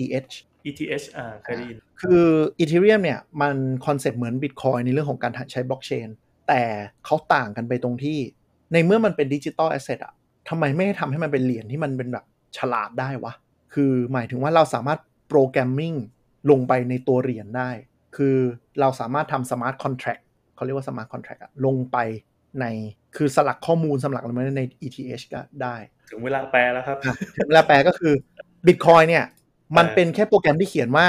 สมมติผมโอนให้พี่แอน พี่แอนมี 2 Bitcoin ก็คือมีแค่เนี้ยก็คือมีข้อมูลดิจิตอลว่าฉันมี 2 Bitcoin อ่า แต่ ETH อะ Ethereum เนี่ย เราสามารถเขียนอะไรลงไปในเหรียญได้ เหมือนสลักเหรียญลงไปอะ อ่า แล้วมันจะอยู่ในบล็อกเชนตล อดการ อ่ามันมันจะเหมือนงี้ไหมเวลาเราโอนแล้วแบบสลิปโอนเงินธนาคารมันมีช่องหมายเหตุให้ใส่อะ ประมาณนั้นประมาณนั้น แต่มันจะเก็บไว้ตลอดการนะ อ้าวแล้วเก็บไว้ทำเพื่ออะไรอ่ะ อันเนี้ยก็คือเป็นให้ตลาดไปคิดว่าจะทำอะไรกับมันได้ อ่ะเช่นเช่นเช่น เช่น ก็คือตอนแรกตอนทำ ETH ก็คือคอนเซปต์ก็คือเหมือนกับเปิดอิสระ เป็นเหมือน API เปิดอิสระที่ให้ลองไปทำกัน มันก็มีบางอันไปเขียนที่ว่าเอ่อเอายุคแรก ๆ เลยคือทำโปรแกรมเล่นเกมโดยที่สลักเขาเรียกอะไรวะ คือ ETH แต่ละเหรียญแต่แต่ละแต่ละอันน่ะมันจะมีความเฉพาะตัวของ แล้วก็คือเราสามารถเขาเรียกอะไรเผา ETH เพื่อโทษทีไม่ไม่ไม่พูดเรื่องเผาดีกว่าเดี๋ยวมันมันจะไปซับซ้อนแต่ว่า สมาร์ทคอนแท็กคือเราสามารถสลักข้อมูลอะไรลงไปก็ได้นี่นะ มันจะพูดไงดีวะ ซึ่งซึ่งข้อมูลเนี้ยอาจจะไม่ใช่เท็ก อื ซ์ล้วนๆใช่ไหมอาจจะไม่ใช่แค่ ใช่ บอกว่าเออโอนเงินค่าแกงไก่ป่าให้ป้าต้อยแล้วอะไรไม่ใช่ เออมันก็มีคนเอาเนื้อเพลง เอาอะไรขึ้นไปใส่ในเชนอะ แล้วแล้วประโยชน์ของมันคืออะไรอะที่เคยเห็นมีแบบรูปธรรมไหมเช่นอ่าเอางี้มันสามารถเขียนโค้ดลงไปข้างในได้ไหม ใช่มันเขียนโค้ดลงไปได้ เขียนเขียนโค้ดอ่าเช่น เช่น อืม มีเว็บเว็บหนึ่งที่รับซื้อของแล้วก็จ่ายเป็น ETS เสร็จปั๊บมันก็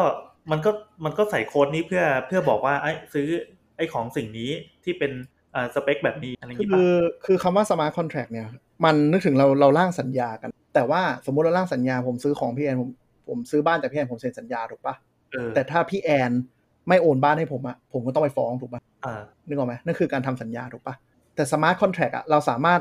สเขียนเงื่อนไขเขียนอะไรลงไปในเชนได้ คือหมายถึงว่าถ้าคอนดิชันนี้เม็ดปุ๊บ มันจะเกิดคำสั่งนั้นโดยอัตโนมัติ เพราะเราเหมือนเขียนโปรแกรมฝังลงไปในเหรียญตามทันไหม ตามทันแต่ยังนึกภาพที่ เออ เป็นเป็นของจริงไม่ออก มันจะมันมันจะคอนเซปต์ยากนิดนึง แต่ก็คืออืมสมมุติผมเล่นพนันกับพี่แอนแล้วกัน อันนี้มันก็เป็นเป็นการใช้โทเค็นแบบหนึ่งก็คือ ผมพนันว่าหวยจะออก 69อย่างเงี้ยเลเจ อ่า ก็คือเหมือนแทงหวยใต้ดินกันเลย แต่เราไป อ่า แทงบนบนสมาร์ทเป็นในโทเค็นเชนถูกปะ โอ้เท่ว่ะ สมมติหวยออกหกเก้าปุ๊บ เงินผมโดนกินปุ๊บ เงินผมจะโอนไปหาพี่แอนโดยอัตโนมัติโดยที่ผมไม่สามารถหยุดได้ อ๋อ เออ อ อ ย่างนี้เก็ตละ เออ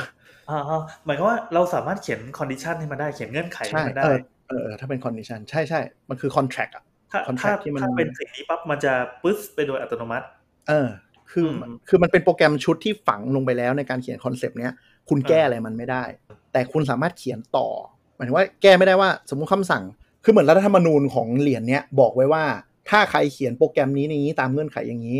แล้วสิ่งที่เกิดขึ้นเมื่อมีการส่งคำสั่งเข้ามาคือจะเกิดขึ้นเสมอ คุณไปแก้กฎหมายไม่ได้ ยกเว้นแต่มีการโหวตในระบบเนี่ย คือการโหวตมันจะมีเหมือนกับถ้า ETH holder อะเกินกี่เปอร์เซ็นต์เปอร์เซ็นต์อะของรัฐธรรมนูญที่กำหนดไว้อะจะสามารถแก้รัฐธรรมนูญได้ เฮ้ย คล้ายๆคล้ายๆการเมืองไทยอ่ะ คือถ้าเขาล็อกไว้ 75%ก็คือต้องมีคนที่ถือ ETH ทั้งหมด 75%ในระบบมาโหวตมาตกลงโหวตพร้อมกันถึงจะแก้รัฐธรรมนูญได้ เดี๋ยวหมายความว่าสมมุติว่า อืม ตอนนี้อ่าสมมติว่าในโลกจริงเดี๋ยวเนี้ย อืม มีคนเล่น ETH อ่ายกตัวอย่างมั่วๆ เช่นประมาณ 10 ล้านคน เออ แสดงว่า7ล้าน5เนี่ยจะต้องมานั่งโหวตอีรัฐธรรมนูญข้อเนี้ยเหรอ แล้วแล้วเขาทำไงให้คนมาทำอะไรขนาดนี้ได้วะหรือว่ามันจะต้องมีการรณรงค์อะไรขนาดใหญ่ เออมันใช่ใช่มันจะมีการรณรงค์กัน ก็ เช่น คือ เช่นวันหนึ่งมาบอกว่าเอ้ยกติกาอันนี้มันไม่แฟร์ว่ะหรือว่ามาถึงในปี 2030 ขึ้นมา แล้วมันมีโลกเรามันมีเงื่อนไขอะไรสักอย่างขึ้นมาใหม่ แล้วแต่ละคนก็มาช่วยโหวต ใช่ เฮ้ยมันเจ๋งว่ะ ใช่ ทุกอย่างมันเป็นโปรแกรมมิ่งอ่ะ คือมันไม่มีใครเป็นโอเนอร์ชิพของไอ้นี่เลย อ่าย กเว้นแต่คนที่ถือเหรียญ อ่า มันเลยเป็นความเป็นความน่าสนใจอย่างหนึ่งก็คือ แล้วก็ระบบอ่ะ มันจะมีข้อเสียก็คือถ้ามีคนถือเกิน 50%อ่ะ มันจะกลายเป็นเผด็จการได้เลย เพราะว่า อ๋อเหมือนถือหุ้นใหญ่ไง ใช่เหมือนถือหุ้นใหญ่ปุ๊บ กลายเป็นเผด็จการก็คือเขาจะออกกฎอะไรก็ได้แก้อะไรก็ได้ เพราะว่าการที่มันไม่มีเจ้าของอ่ะไม่มีกฎหมายครอบอีกชั้นอ่ะเพราะฉะนั้นคนที่มี majority ปุ๊บ มันจะกลายเป็นเผด็จการทันทีคือสมมติต่อให้พี่แอนโอนเงินให้ตัวในระบบเนี้ยแต่คนที่ถือ 51%บอกว่า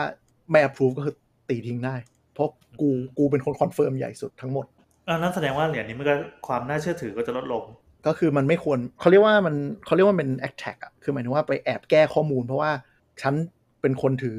เหรียญเยอะสุด สามารถกระตุกำหนดกติกาของระบบนี้ได้อืม ในขณะที่บิตคอยมันไม่เป็นอ่ะบิตคอยเพราะมันไม่มีระบบไม่มันมีแค่ระบบคนขุดเพื่อคอนเฟิร์มแต่ยกเว้นบิตคอยก็คือถ้ามีคนที่มีกำลังการขุดเกินครึ่งทั้งหมดก็คือสามารถสามารถทำอย่างนี้ได้ แต่มันอันนั้นเป็นคอนเซปต์และช่างมันแต่ว่าเอาเป็นว่าการที่มัน decentralize ไม่มีใครเป็นโต้โผใหญ่ที่มันดูแลตรงเนี้ยนั่นหมายถึงว่าถ้าใครคุม power อะได้เกินครึ่งเมื่อไหร่ปุ๊บเขาก็จะกลายมีอำนาจเหนือเหนือไอตัว currency นี้มหาศาลนั่น อ่ะมาทีนี้มีสองคำถามก็คืออ ม มันใช้ยังไงวะคือคือคือเราเดินไปเราบอกให้ยเราอยากได้บิตคอยเนี่ยแต่เราไม่อยากขุดอะคือเราไม่ได้มีฟาร์ม แล้วเราก็ไม่ได้ซื้อการดจอมาตุน มันเดินไปซื้อง่ายๆเลยเหรอมันมันเหมือนไปซื้อแบบเหรียญอะไรสักอย่างเงี้ยเลยเหรอ มันต้องเดินด้วยนั่งหน้าคอม อ๋อเหรอเหรอ ใช่ เหรอ มันก็มันก็มีโปรแกรมมีอะไรตลาด คือ เ เอาเอาเอาเอาสองแบบแล้วกันเปิดถ้าอย่างง่ายอ่ะก็คือเดินไปหาโบรกเกอร์หรือตลาดเทรดเหมือนหุ้นเลย แล้วก็ไปขอเปิดบัญชีกับเขา แล้วก็โอนเงินบาทเข้าไป แล้วเรา เดี๋ยว ก็ นะอัน เอา นี้ เงิ อันนนี้คือคือฟิสิกอลใช่ไหมหมายความว่าเดินเดินไปจริงๆใช่ไหมไม่ต้อง เป็น ไม่ต้อง ธนาคาร ก็เปิดเว็บดิแล้วก็สอ๋มัคอเหร ร อ ผ่านเว็บอืม เออทุกอย่างทุกอย่างทำ ใช่ ทำในเว็บทำในแอปหมดเลยอ่ะ ทำในแอป ก็ ทำใน เปิด เว็ บัญ บ ชีขึ้นมาแล้วมันก็เหมือนเทรดเขาเรียกว่าอะไรเหมือนเราเปลี่ยนเงินบาทให้กลายเป็นเงิน อ่า ต่างประเทศหนึ่งอะ อ่าเอางี้เหมือนโอนตังไปเข้าทัวร์เลทหรืออะไรวะลายลายอะไรวะ อืมอืม กระเป๋าตังลายอ่ะ ไม่แต่ว่า หรือไม่ อันนั้นอันนั้นเรายังถือเงินบาท เราถือเงินบาทไงแต่นี่คือเราก็เหมือนซื้อหุ้นดีกว่า มันเหมือนซื้อหุ้นมากกว่า อืม เพราะมันเปลี่ยนจากเงินบาทเป็นอีกค่า ่า หนึ่ง เป็นอีกค่าหนึ่งซึ่งซึ่งมันอาจจะผันผวนไม่ได้เกี่ยวอะไร ใช่ กับตัว ใช่ ตัว ซึ่ง บา ก็ ท คือคล้ายๆหุ้นเลยเพราะว่ามันมีจำนวนจำกัดใช่ไหม อืม อ่า จำนวนหุ้นอะ อ่าโอเคงี้ แล้ เก็ วมัน ตเก็ตอ่าก็ เออแล้วมันก็มูลค่าก็คือเปลี่ยนไปเรื่อย อ่า ใช่ก็คือเหมือนหุ้นเลย เหมือนเหมือน อ่า ซื้อหุ้นเปิดพอร์ตหุ้นเลย แต่ก็จะเป็นโบรกเกอร์เป็นตลาด Exchange ที่มันเป็นคริปโตเคอเรนซี Exchange ซึ่งเขาก็จะเอาเหรียญมาลิสต์บ้างเหรียญอะไรน่าสนใจก็เอามาลิสต์อะไรไม่น่าสนใจก็ไม่เอามาลิสต์แล้วลิสต์นี่ยก็คือเขาจะกินค่าฟรีสมมติเราเทรดก็คือเหมือนเหมือนเราซื้อขายหุ้นเลยก็จะมีค่าฟรีที่จ่ายให้เขาส่วนหนึ่งอืมอันนี้เราเรียกเราเรียกว่า Exchange Wallet หรือ Hot เอ่อ Hot Wallet คือหมายถึงว่า เราอะเป็นเจ้าของเงินก็จริง แต่เรายังฝากไว้ที่ไว้ที่ exchange ก็คือตัวตลาด คือหมายถึงว่า สมมติตลาดตลาดเนี้ยเราไปซื้อ1 Bitcoin บนเว็บหนึ่งแล้วกันอ่ะเวลาเราล็อกอินเข้าไปในระบบเว็บเนี้ยมันจะยังมันก็จะขึ้นว่าเรามี1 Bitcoin ถูกไหม อืม แต่ถ้าไปดูบนเชนอะคนที่เป็นเจ้าของเงินเนี้ยคือตลาด อ้าว เออคือตลาดสมมติมีตลาดมีร้อยบิตคอยแล้วมีคนเทรดร้อยคน ก็มีคนละหนึ่งบิตคอย แต่เวลาไปดูบนเชนที่เป็นที่เรียกว่าเราเรียกว่าเชนก็คือข้อมูลใหญ่สุด มันจะเห็นว่าคนถืออะก็คือตลาด นั่นนั่นแสดงว่าในระบบบิตคอยเราไม่ได้เป็นเจ้าของเงินที่แท้จริงปะ ไม่ไม่ไม่ไม่ในระบบการเทรดตลาด อันนี้เราพูดถึง wallet ที่เราเปิดผ่านตลาดก่อนเปิดผ่าน exchange ก่อน เหมือนตลาดเขาเป็นตัวแทนเรา เออ ซึ่งเหมือนเราก็ต้อง trust ตัวใน broker อัน ใช่ นี้ ใช่ ด้วย ใช่ เหมือนกัน กำลังจะบอกว่านั่นนั่นแสดงว่าโบรกเกอร์ก็ก็โกงกันได้ดิ ทุกและนี่กำลังจะเล่าว่าการโกงครั้งใหญ่ก็คือนี่แหละครับ เออยังไง ก็คือก็คืออ่ามันจะมีตลาดเรียกว่า Mt. Gox ก่อนหน้าเนี้ยมันจะเป็นยุคแบบคนเล่นบิตคอยรุ่นรุ่นเดอะเลยนะ ก็คือ Exchange อะทำเป็นว่ามีบิตบิตคอยกันเทรดไปเทรดมาอะไรเงี้ยแต่ปรากฏว่าจะถอนออกมาไม่มีบิตคอยจริง อ้าว เออคือมันแอบไปเอาขายแล้วเงินเข้ากระเป๋ากันแล้ว หมายหมายความว่าตลาดที่ในระบบถือว่าตลาดเป็นเจ้าของ ดังนั้นสิทธิ์ร้อยเปอร์เซ็นก็อยู่ที่มันอยู่ดี เพียงแต่ว่ามัน ใช่ มาหลอกหลอกหลอกหลอกผู้ใช้บริการ มันมาทำเลข ใช่ ปลอมๆมาคุณมีนู่นมีนี่มีนั่น แต่พอทุกคนจะถอนพร้อมกันไม่มีตังค์ อ้าว นี่คือ เออ ความความเหี้ยของ Exchange Wallet ก็ไม่มี governance ไง ถูกต้อง และไม่มีใครเป็นเจ้าของ ไม่มีคนมา BTC ถูกไหม ไม่มีคนคนมา regulate ด้วย อ่าอย่างถ้าเป็น กฎกฎหมายก็ไม่รับรอง กฎหมายก็ไม่รับรองรัฐบาลก็ไม่ชอบด้วย อ่าอย่างของเราถ้าเป็นเงินออมทรัพย์ คุณเกิดแบงก์รันขึ้นมาถอนไม่ได้ รัฐบาลยังคุ้มครอง อ่า ก็ถือว่าเป็นเงินฝากของคุณแค่เอาไปฝากไว้ที่แบงก์แต่นี่กลับกันก็คือคุณฝากไว้ที่ exchange exchange จะสร้างตัวเลขปลอมก็ได้ อันนี้ใช่ไหมที่ทำให้รัฐบาลเขาบอกว่าให้แบบเออเหมือนเหมือนถ้าคุณจะเล่นคุณก็ต้องเหมือนไปรับความเสี่ยงเอาอะ ใช่ เพราะมันไม่มีใครเป็นเจ้าของ ใช่ ไม่มีใครตามเงินคุณมาได้เลย คือบางประเทศ ใช่ บางประเทศไม่ยอมรับ บางประเทศก็เหมือนเป็นคำเตือนตัวแดงๆอะไรอย่างนี้ป่ะ ใช่ แต่ว่า ก็คืออา เหมือนเวลาเงินปกติมันคือเราฝากไว้ที่รัฐบาลใช่ไหมระบบกฎหมายต่างกันมี อืม แต่ว่าพอมันไม่มันก็คือความเชื่อทั้ง โหซึ่งความเชื่อนี่แม่งอันตรายมากเลยนะ แต่อันเนี้ยเรากำลังพูดถึงว่า wallet บน exchange ก็คือให้ให้ตลาดอะถึงเหตุผลที่เขาต้องทำอย่างนี้ เพราะว่าเขาอะมันมีการเปลี่ยนมือวันหนึ่งตลอดเวลานึกออกไหม อืม มันก็เลยเหมือน clearing house ของการโอนเงินน่ะ ก็คือถ้าใครใครจะมานั่งโอนเงินไปจริง ๆ แบบทั้งวันวะ เราก็มานั่งทำ transaction ปุ๊บ แล้วสิ้นวันค่อยตัด คือทำกันในบ้านก่อน ใช่ ถึงเวลาแล้วค่อยโยนไอ้ก้อนนั้นไปเคอ่าลียร์เป็นวันๆไป ถูกไปที่เชนไปที่อะไรแล้วแต่ ถือกองทุน เออ อืมประมาณ ก็คือ มีคนมาร่วมกัน แสดงว่า ถือใช่ไหม ไอ้ไอ้เวลาเขาแบบเอ้ยขอค่าค่าค่าดำเนินการอะไรอย่างเงี้ยก็ตัดกันในบ้านเลย ใช่ ก็คือเป็น สิ่ง ส่ ที่ วน เราได้มา ก็คือเหมือนเป็นเงินลอยๆปลอมๆก่อน จนกว่าเราจะถอดออกมา แต่อย่างเราอย่างบ้านเราอ่ะหลายอันก็คือมีกรตเข้ามารับรองแล้ว นั่นก็หมายถึงว่า ถ้าเขาออกมีหลักฐานว่าเราเป็นคนถือจริงๆอ่ะไอ exchange ก็มีความผิด ถ้าเขาหาเงินมาให้เราไม่ได้ เออ แต่นั่นก็คือมีความเสี่ยงที่ว่าก็ก็ไปลุมฟ้องกันแล้วก็มีเงินปัญญาชดใช้เท่าไหร่ก็ว่ากันอีกนะ แต่ก็หมายถึงว่ากฎหมายคุ้มครองความเป็นเจ้าของของเราแหละแต่ทีเนี้ยถ้าคนที่แบบถือจริงจัง หรือว่าเล่นระดับตลาดโลกเนี่ย เขาจะมีสิ่งอันหนึงเรียกว่า co wallet ก็คือโอนเงินมาเป็นชื่อของเราจริง ชื่อของชื่อของเราในระบบในระบบบล็อกเชนอะคือ address เหมือนที่อยู่อะเราที่อยู่มันจะโดนสร้างขึ้นมาโดยโค้ดแบบประหลาดประหลาดๆเรียงกัน 20 ตัวดูลำบากลำบาก คือเป็น username แบบ Twitter แบบที่เรายังไม่ได้ไปแก้มัน เออ ใช่ไหม เออเออแต่จะยาวมาก เป็นเลขใหญ่สามซีอะไรอย่างงี้ อันเนี้ยเราสามารถเจนแล้วก็เราสามารถเอาเงินจาก Exchange ที่เราไปซื้ออะเอามาใส่ในนี้ได้ อันเนี้ยจะเป็นของเราแบบไม่มีใครมายุ่งได้เลย เพราะเราเป็นคนถือ address นี่ ของเราใบระบบเลย ใช่ แต่เราจะมีรหัสลับอยู่หนึ่งชุดตอนเปิด wallet เนี้ยขึ้นมา ซึ่งถ้าไอ้เฮี้ยนี่หลุดไปอะจงเจ๊ง เอ๊ะ อันนี้มันเหมือน username password ปะ ใช่ แต่ต่างกันตรงที่ถ้าจะเป็น username password เว็บอื่นเราสามารถ forget password แล้วเรียกกลับมาได้ถูกปะ เออ อันเนี้ยจะมีรหัสลับตอนตั้งที่เรียกว่า seed phrase มันจะเป็นคำ24 12คำหรือ 24คำแล้วแต่ระบบ มันจะเป็นคำแบบเรียงมาเลย อันเนี้ยถ้าหลุดออกไปใครเห็นอันนี้ปุ๊บแฮกเราได้เลยทันที มันคือ เอาจริง กุญแจบ้านเวอร์ชันที่แกะที่เปลี่ยนดอกกุญแจไม่ได้ เออ มันก็คือ password แบบไม่มีปุ่ม forgot อะ ใช่ แล้วก็ไปฟ้องใครก็ไม่ได้ ถ้าเผลอเอง เออ อื เอ ม อ เผลอเองนี่ท่านี้ก็คือบางทีเราไม่ได้ตั้งใจ อาจจะโดนแฮ็กเข้ามาในเครื่องหรืออะไรด้วยนั่นก็หาย เดี๋ยวก่อนก่อนจะไปคำถามถัดไปคืออ่าระบบใครดีกว่า ใครที่เป็นคนเก็บข้อมูลใน username กับ password เนี่ย อยากรู้มันจะปลอดภัย ตอนเราเปิด wallet ระบบโปรแกรมนี่กลับมาอีกแล้วนะครับ โปรแกรมของเชนนั้น มันจะเจนขึ้นมาให้เรา ไอ้คนเขียนโปรแกรมนี่แม่งต้องปีศาจมากเลยนี่หว่า ใช่มันเก่งมาก อืม ก็คือมันต้องคิดทั้งระบบวงจรทั้งหมดว่าใครจะเป็นเจ้าของยังไง นั่นก็แปลว่าอ่า username กับ password เราจะถูกขยำเป็นก้อนที่อ่านไม่ออก แล้วก็โยนเข้าไปในในห่วงโซ่นี้กับทุกๆ คน ทุกทุกๆคน แต่เราจะไม่มีใครเห็น seed phrase หรือเป็น password เราได้ แต่ทุกคนจะเห็น address เรา อ่า คือ username เป็นเป็นสิ่งเปิดเผย ใช่ อ้าว แล้วเมื่อกี้บอกว่าอ่า ทุกคนเห็นหมด เราเราสามารถ track ได้ไปยัน อืม บาทแรกที่โอนเอ้ยแบบ อ่ะ บิตคอยแรกที่โอนอ่ะ ครับ แล้วเออ ความ มันจะเป็น เป็นส่ ค วนตัว วามลับเหรอ มันจะเป็นความลับเหรอ อ่ะ เพราะฉะนั้นสิ่งที่คนทำส่วนใหญ่ก็คือ จะไม่บอก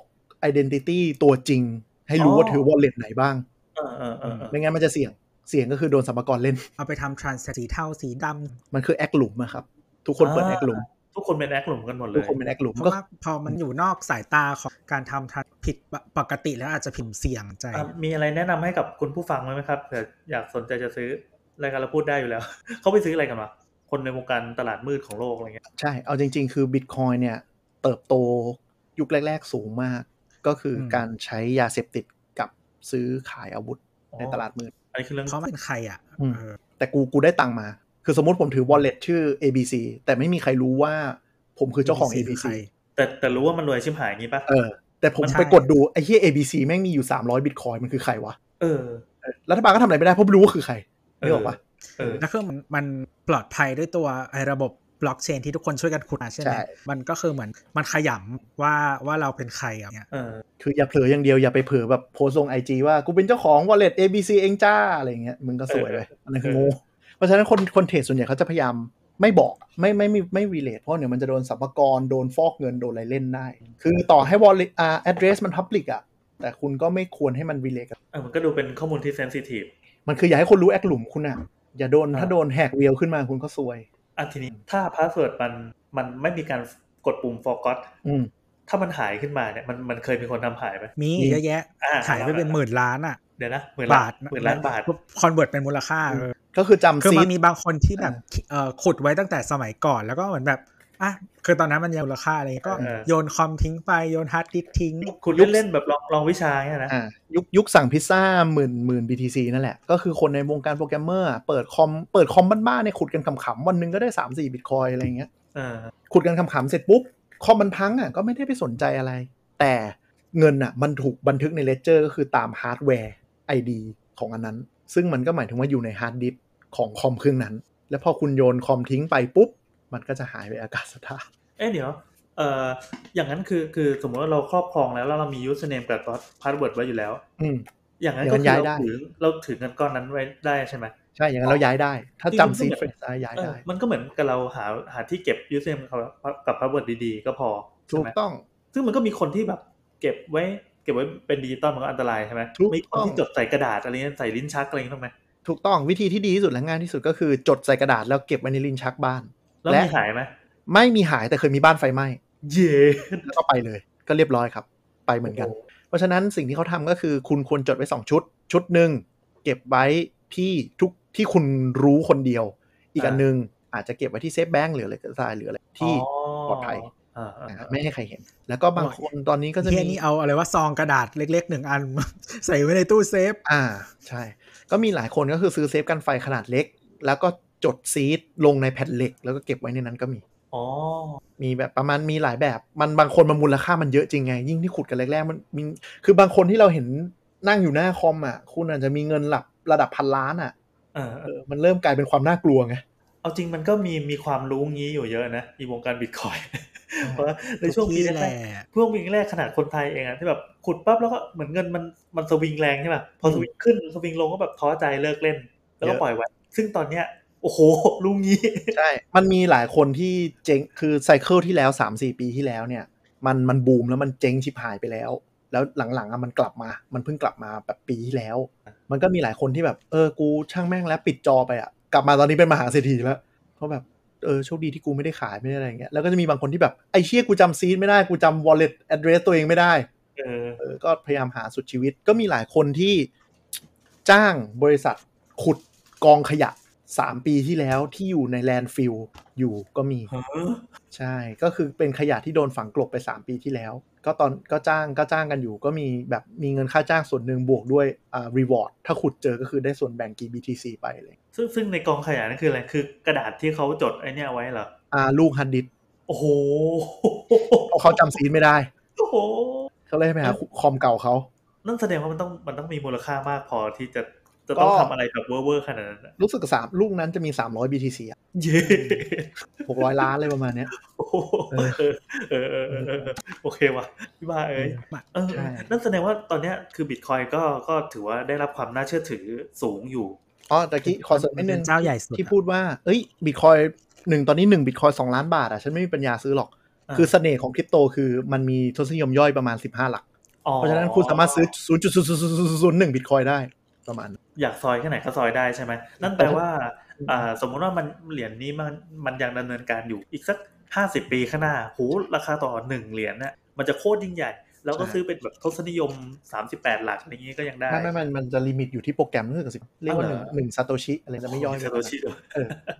เขาเรียกกันเล่นๆเป็นตั้งชื่อตามโฟลเดอร์ไม่รู้จะเรียกอะไรเรียกเรียกว่าซาโตชิ ซาโตชินี่หน้าตามันเป็นไงวะหรือว่ามันเป็นคนหรือมันเป็นทีมหรือมันเป็นอะไรก็ไม่รู้ ไม่ไม่ ไม่รู้ว่า anonymous ใช่เขาจงใจเพราะว่ามันจะได้เป็นความขลังของบิตคอย เออ เพราะปัญหาคือ wallet ของไอเนี้ยอ่าซาโตชิเนี่ยมันมีมูลค่าแบบเป็นล้านเป็นแบบหลายแสนหรือหลายล้านบิตคอยอยู่ใน wallet เขา เหรอ แล้วเขาก็ไม่ขยับเลยตั้งแต่ที่แบบคือเหมือนเขาทำเขาขุด proof of concept ขึ้นมาปุ๊บแล้วเขาก็หยุดอยู่แค่นั้นเออ โอ้โห นี่มันแบบสมบัติวันพีซเลยนี่หว่า ใช่ใช่ใช่ใช่ก็คือ แต่ก็เขาเขาก็บอกแหละว่าไม่เขาก็เคยพูดแหละว่าเออไม่ไม่ขายไม่ยุ่งไม่อะไรกับมัน แต่ก็คุณโนความโลภหรือใครดันไปเจอซีทของเขาก็ทำให้ตลาดแตกได้ เฮ้ยหน้ามันวะ เออเออดูมีเสน่ห์ดูมีเสน่ห์ มันก็เลยมีอันนี้จริงจังก็คือ มันก็เลยมีคนจะพยายามหาให้ได้ว่าคนคนนี้คือใคร อืม ถึงขนาดพวกกลุ่มผู้ก่อการร้ายอ่ะอาจจะอุ้มเขาเพื่อรีดไถเงินก้อนนี้ก็ได้ เออใช่ ใช่เขาเลยต้องปิดโปนตัวเองแบบสุดๆไง เฮ้ยเรื่องนี้เขาคิดมาก่อนแล้วหรือเปล่าวะ ใช่เขาคิดมาก่อน คือไอคนที่แบบแม่งคิดคิดสมการคณิตศาสตร์เพื่อให้ออกมาเป็นค่าเงินใหม่ได้ แล้วก็คิดโปรแกรมที่ที่ทำให้แบบอยู่ๆตอนเนี้ย คือ ค่าค่าของมันสูงขนาดนี้ได้ คือซาโตชิคนเนี้ยในบอร์ดที่ทำเรื่องเนี้ยในบอร์ดโปรแกรมมิ่งอ่ะเขาปกปิดตัวเองหมดเลยตั้งแต่เดวันที่เขาเข้ามาคอมมูนิตี้เพราะเขารู้ว่าสิ่งที่เขาทำมันคงสร้างอะไรขึ้นมาได้อ่ะ โอ้โห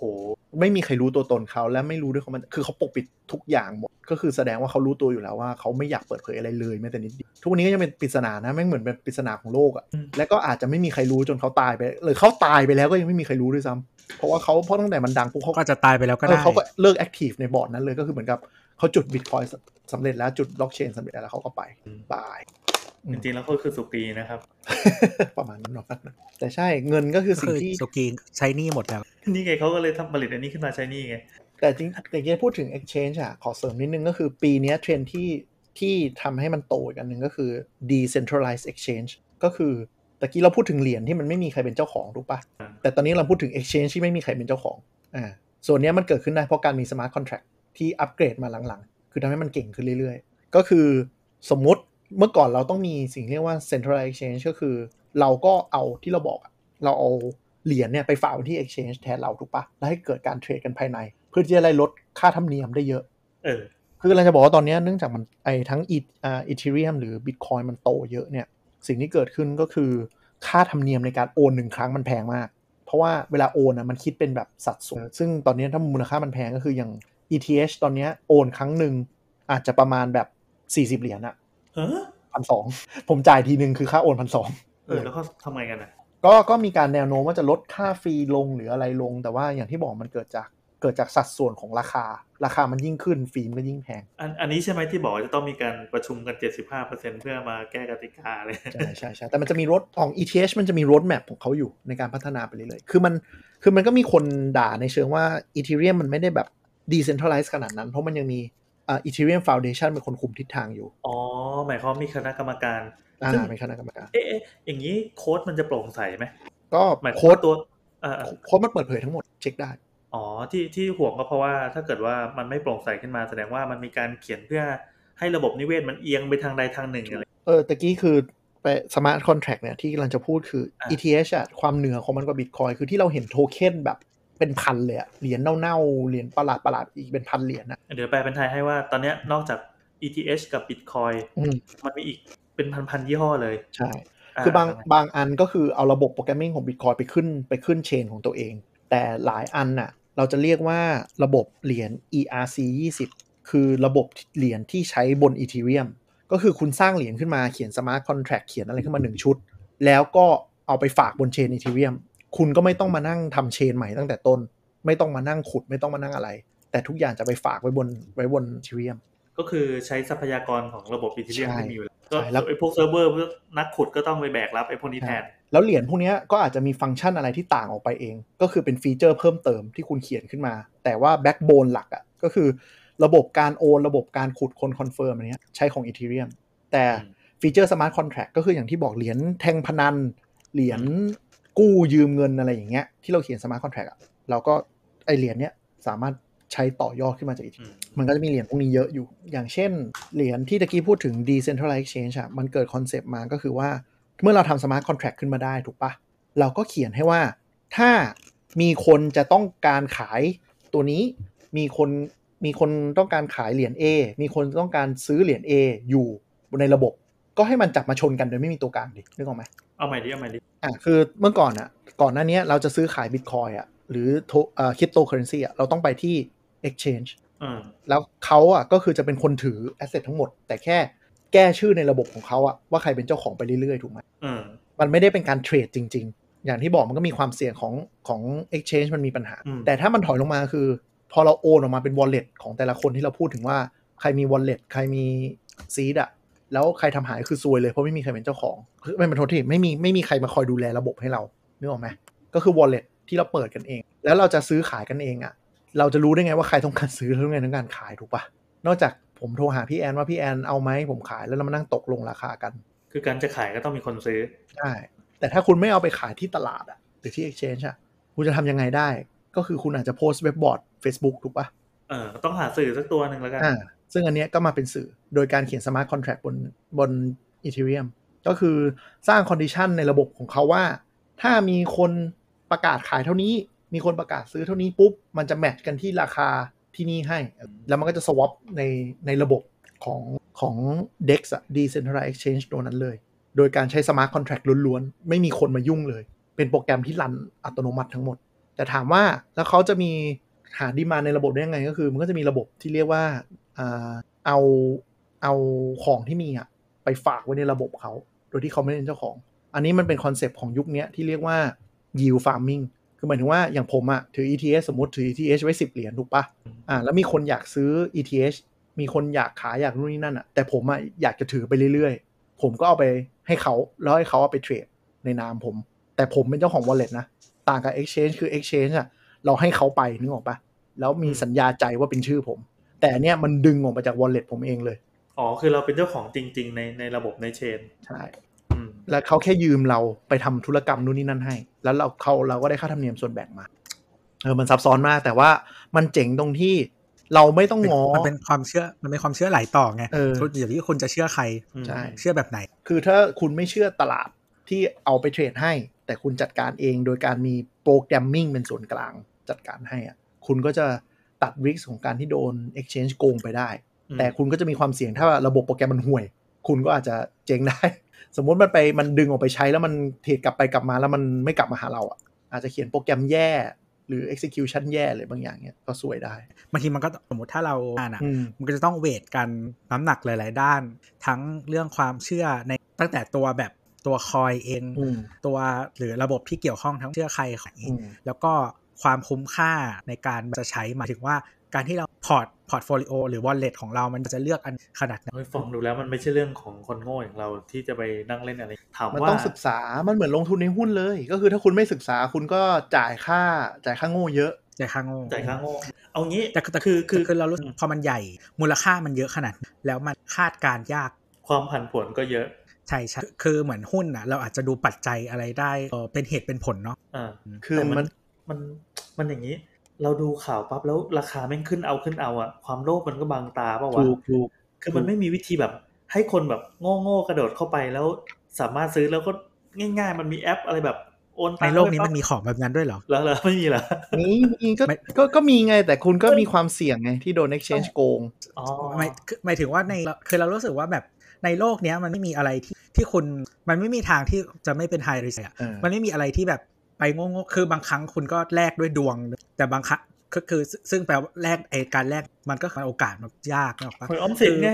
เออก็นั่นไงคือจริงๆรีเทิร์นมันน้อยนะผมสิ อ่า เออคือคือที่จะพูดก็ถึงว่าในโลกนี้ง่ายคุณน้อยเสี่ยงน้อย คือคือคุณได้วันเนี้ยวันหนึ่งคุณอาจจะเจ๊งหมด เพราะว่ามันคือมันคือความผันผวนสูงไง สมมติวันนี้คุณมีอยู่แบบหมื่น BTC แล้วพวกนี้ทุกคนเลิกเล่น เจ๊ง ซึ่งอันนี้ไม่ใช่คอนเซปต์ด้วยใช่ไหมมันเป็นสิ่งที่เกิดขึ้นอยู่ทุกวัน ใช่ คือกำลังจะบอกว่าที่ยกตัวอย่าง BTC หรือ ETH อะมันคือตัวใหญ่ อ่า ๆ แต่มันยังมีเป็นพันเป็นหมื่นเลยที่สร้างโปรเจกต์ปลอม ๆ มาหลอก คืออวยว่าเหรียญนี้จะทำนู่นนี่นี่นั่นได้แล้วก็ปล่อยเน่า ฮะ ก็คือคือมันจะมียุค 3 4ปีที่แล้วเรียกว่า ICO อะก็คือออกออกเหรียญมาแล้วมาขายให้สาธารณชน ทีนี้มันก็จะ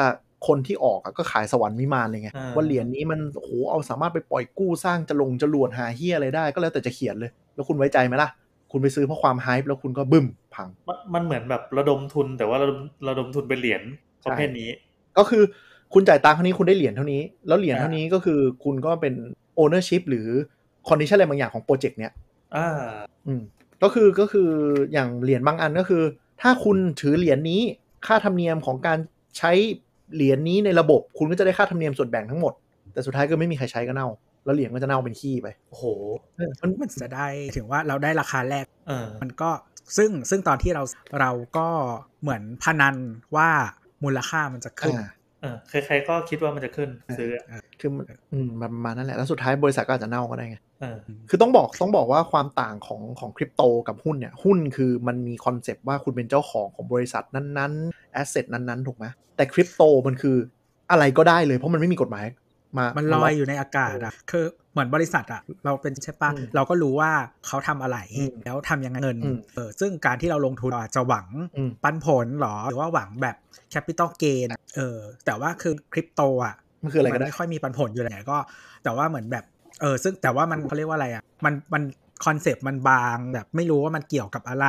มูลค่ามันเกิดจากสิ่งใดถึงว่ามันมีปัจจัยใด ๆ บ้างที่ทำให้มูลค่ามันผันผวนมันปรับเปลี่ยนก็ค่อนข้างจับยากกว่า ก็ก็ อืม เอาง่ายๆเลยอย่างบิตคอยอ่ะมันไม่มีคอนเซปต์อะไรเลยถูกปะมันคือการตั้งโปรแกรมขึ้นมาแล้วทุกคนก็คิดว่าถ้าฉันเป็นส่วนหนึ่งของโปรแกรมนี้ก็สามารถเอาไปสร้างมูลค่าได้ ซึ่งอันนี้ก็คือ trust ไง ซึ่งมันก็พอแล้วในกับกับการมาเป็นสื่อกลางสำหรับแลกเปลี่ยนมูลค่า ใช่แค่นั้นเลย แต่ถ้าวันหนึ่งบิตคอยโดนแฮกสมมติสมมตินะโดนแฮก อ่า หรือเกิดอะไรขึ้นมามันก็เสียมูลค่า แต่ วันหนึ่ง ตัว ไปดับทั่วโลก อืมหรือหรือหรือตัวมันอะหรือวันหนึ่งอินเทอร์เน็ตล่มทั่วโลกคุณไม่สามารถโอนได้ทุกคนก็จะติดอยู่ เกิด อ่า สงครามนิวเคลียร์โลกล่มสลายมันก็ไร้ค่า แต่คนก็จะเถียงว่าเอาเงินเงินตรามันก็ไร้ค่าเหมือนกันแหละ เงินตราก็เลยค่าได้ แต่ว่ามันก็คือปัจปัจจัยมันอาจจะต่างกันอะไรที่มันมูลค่าเปลี่ยน คือ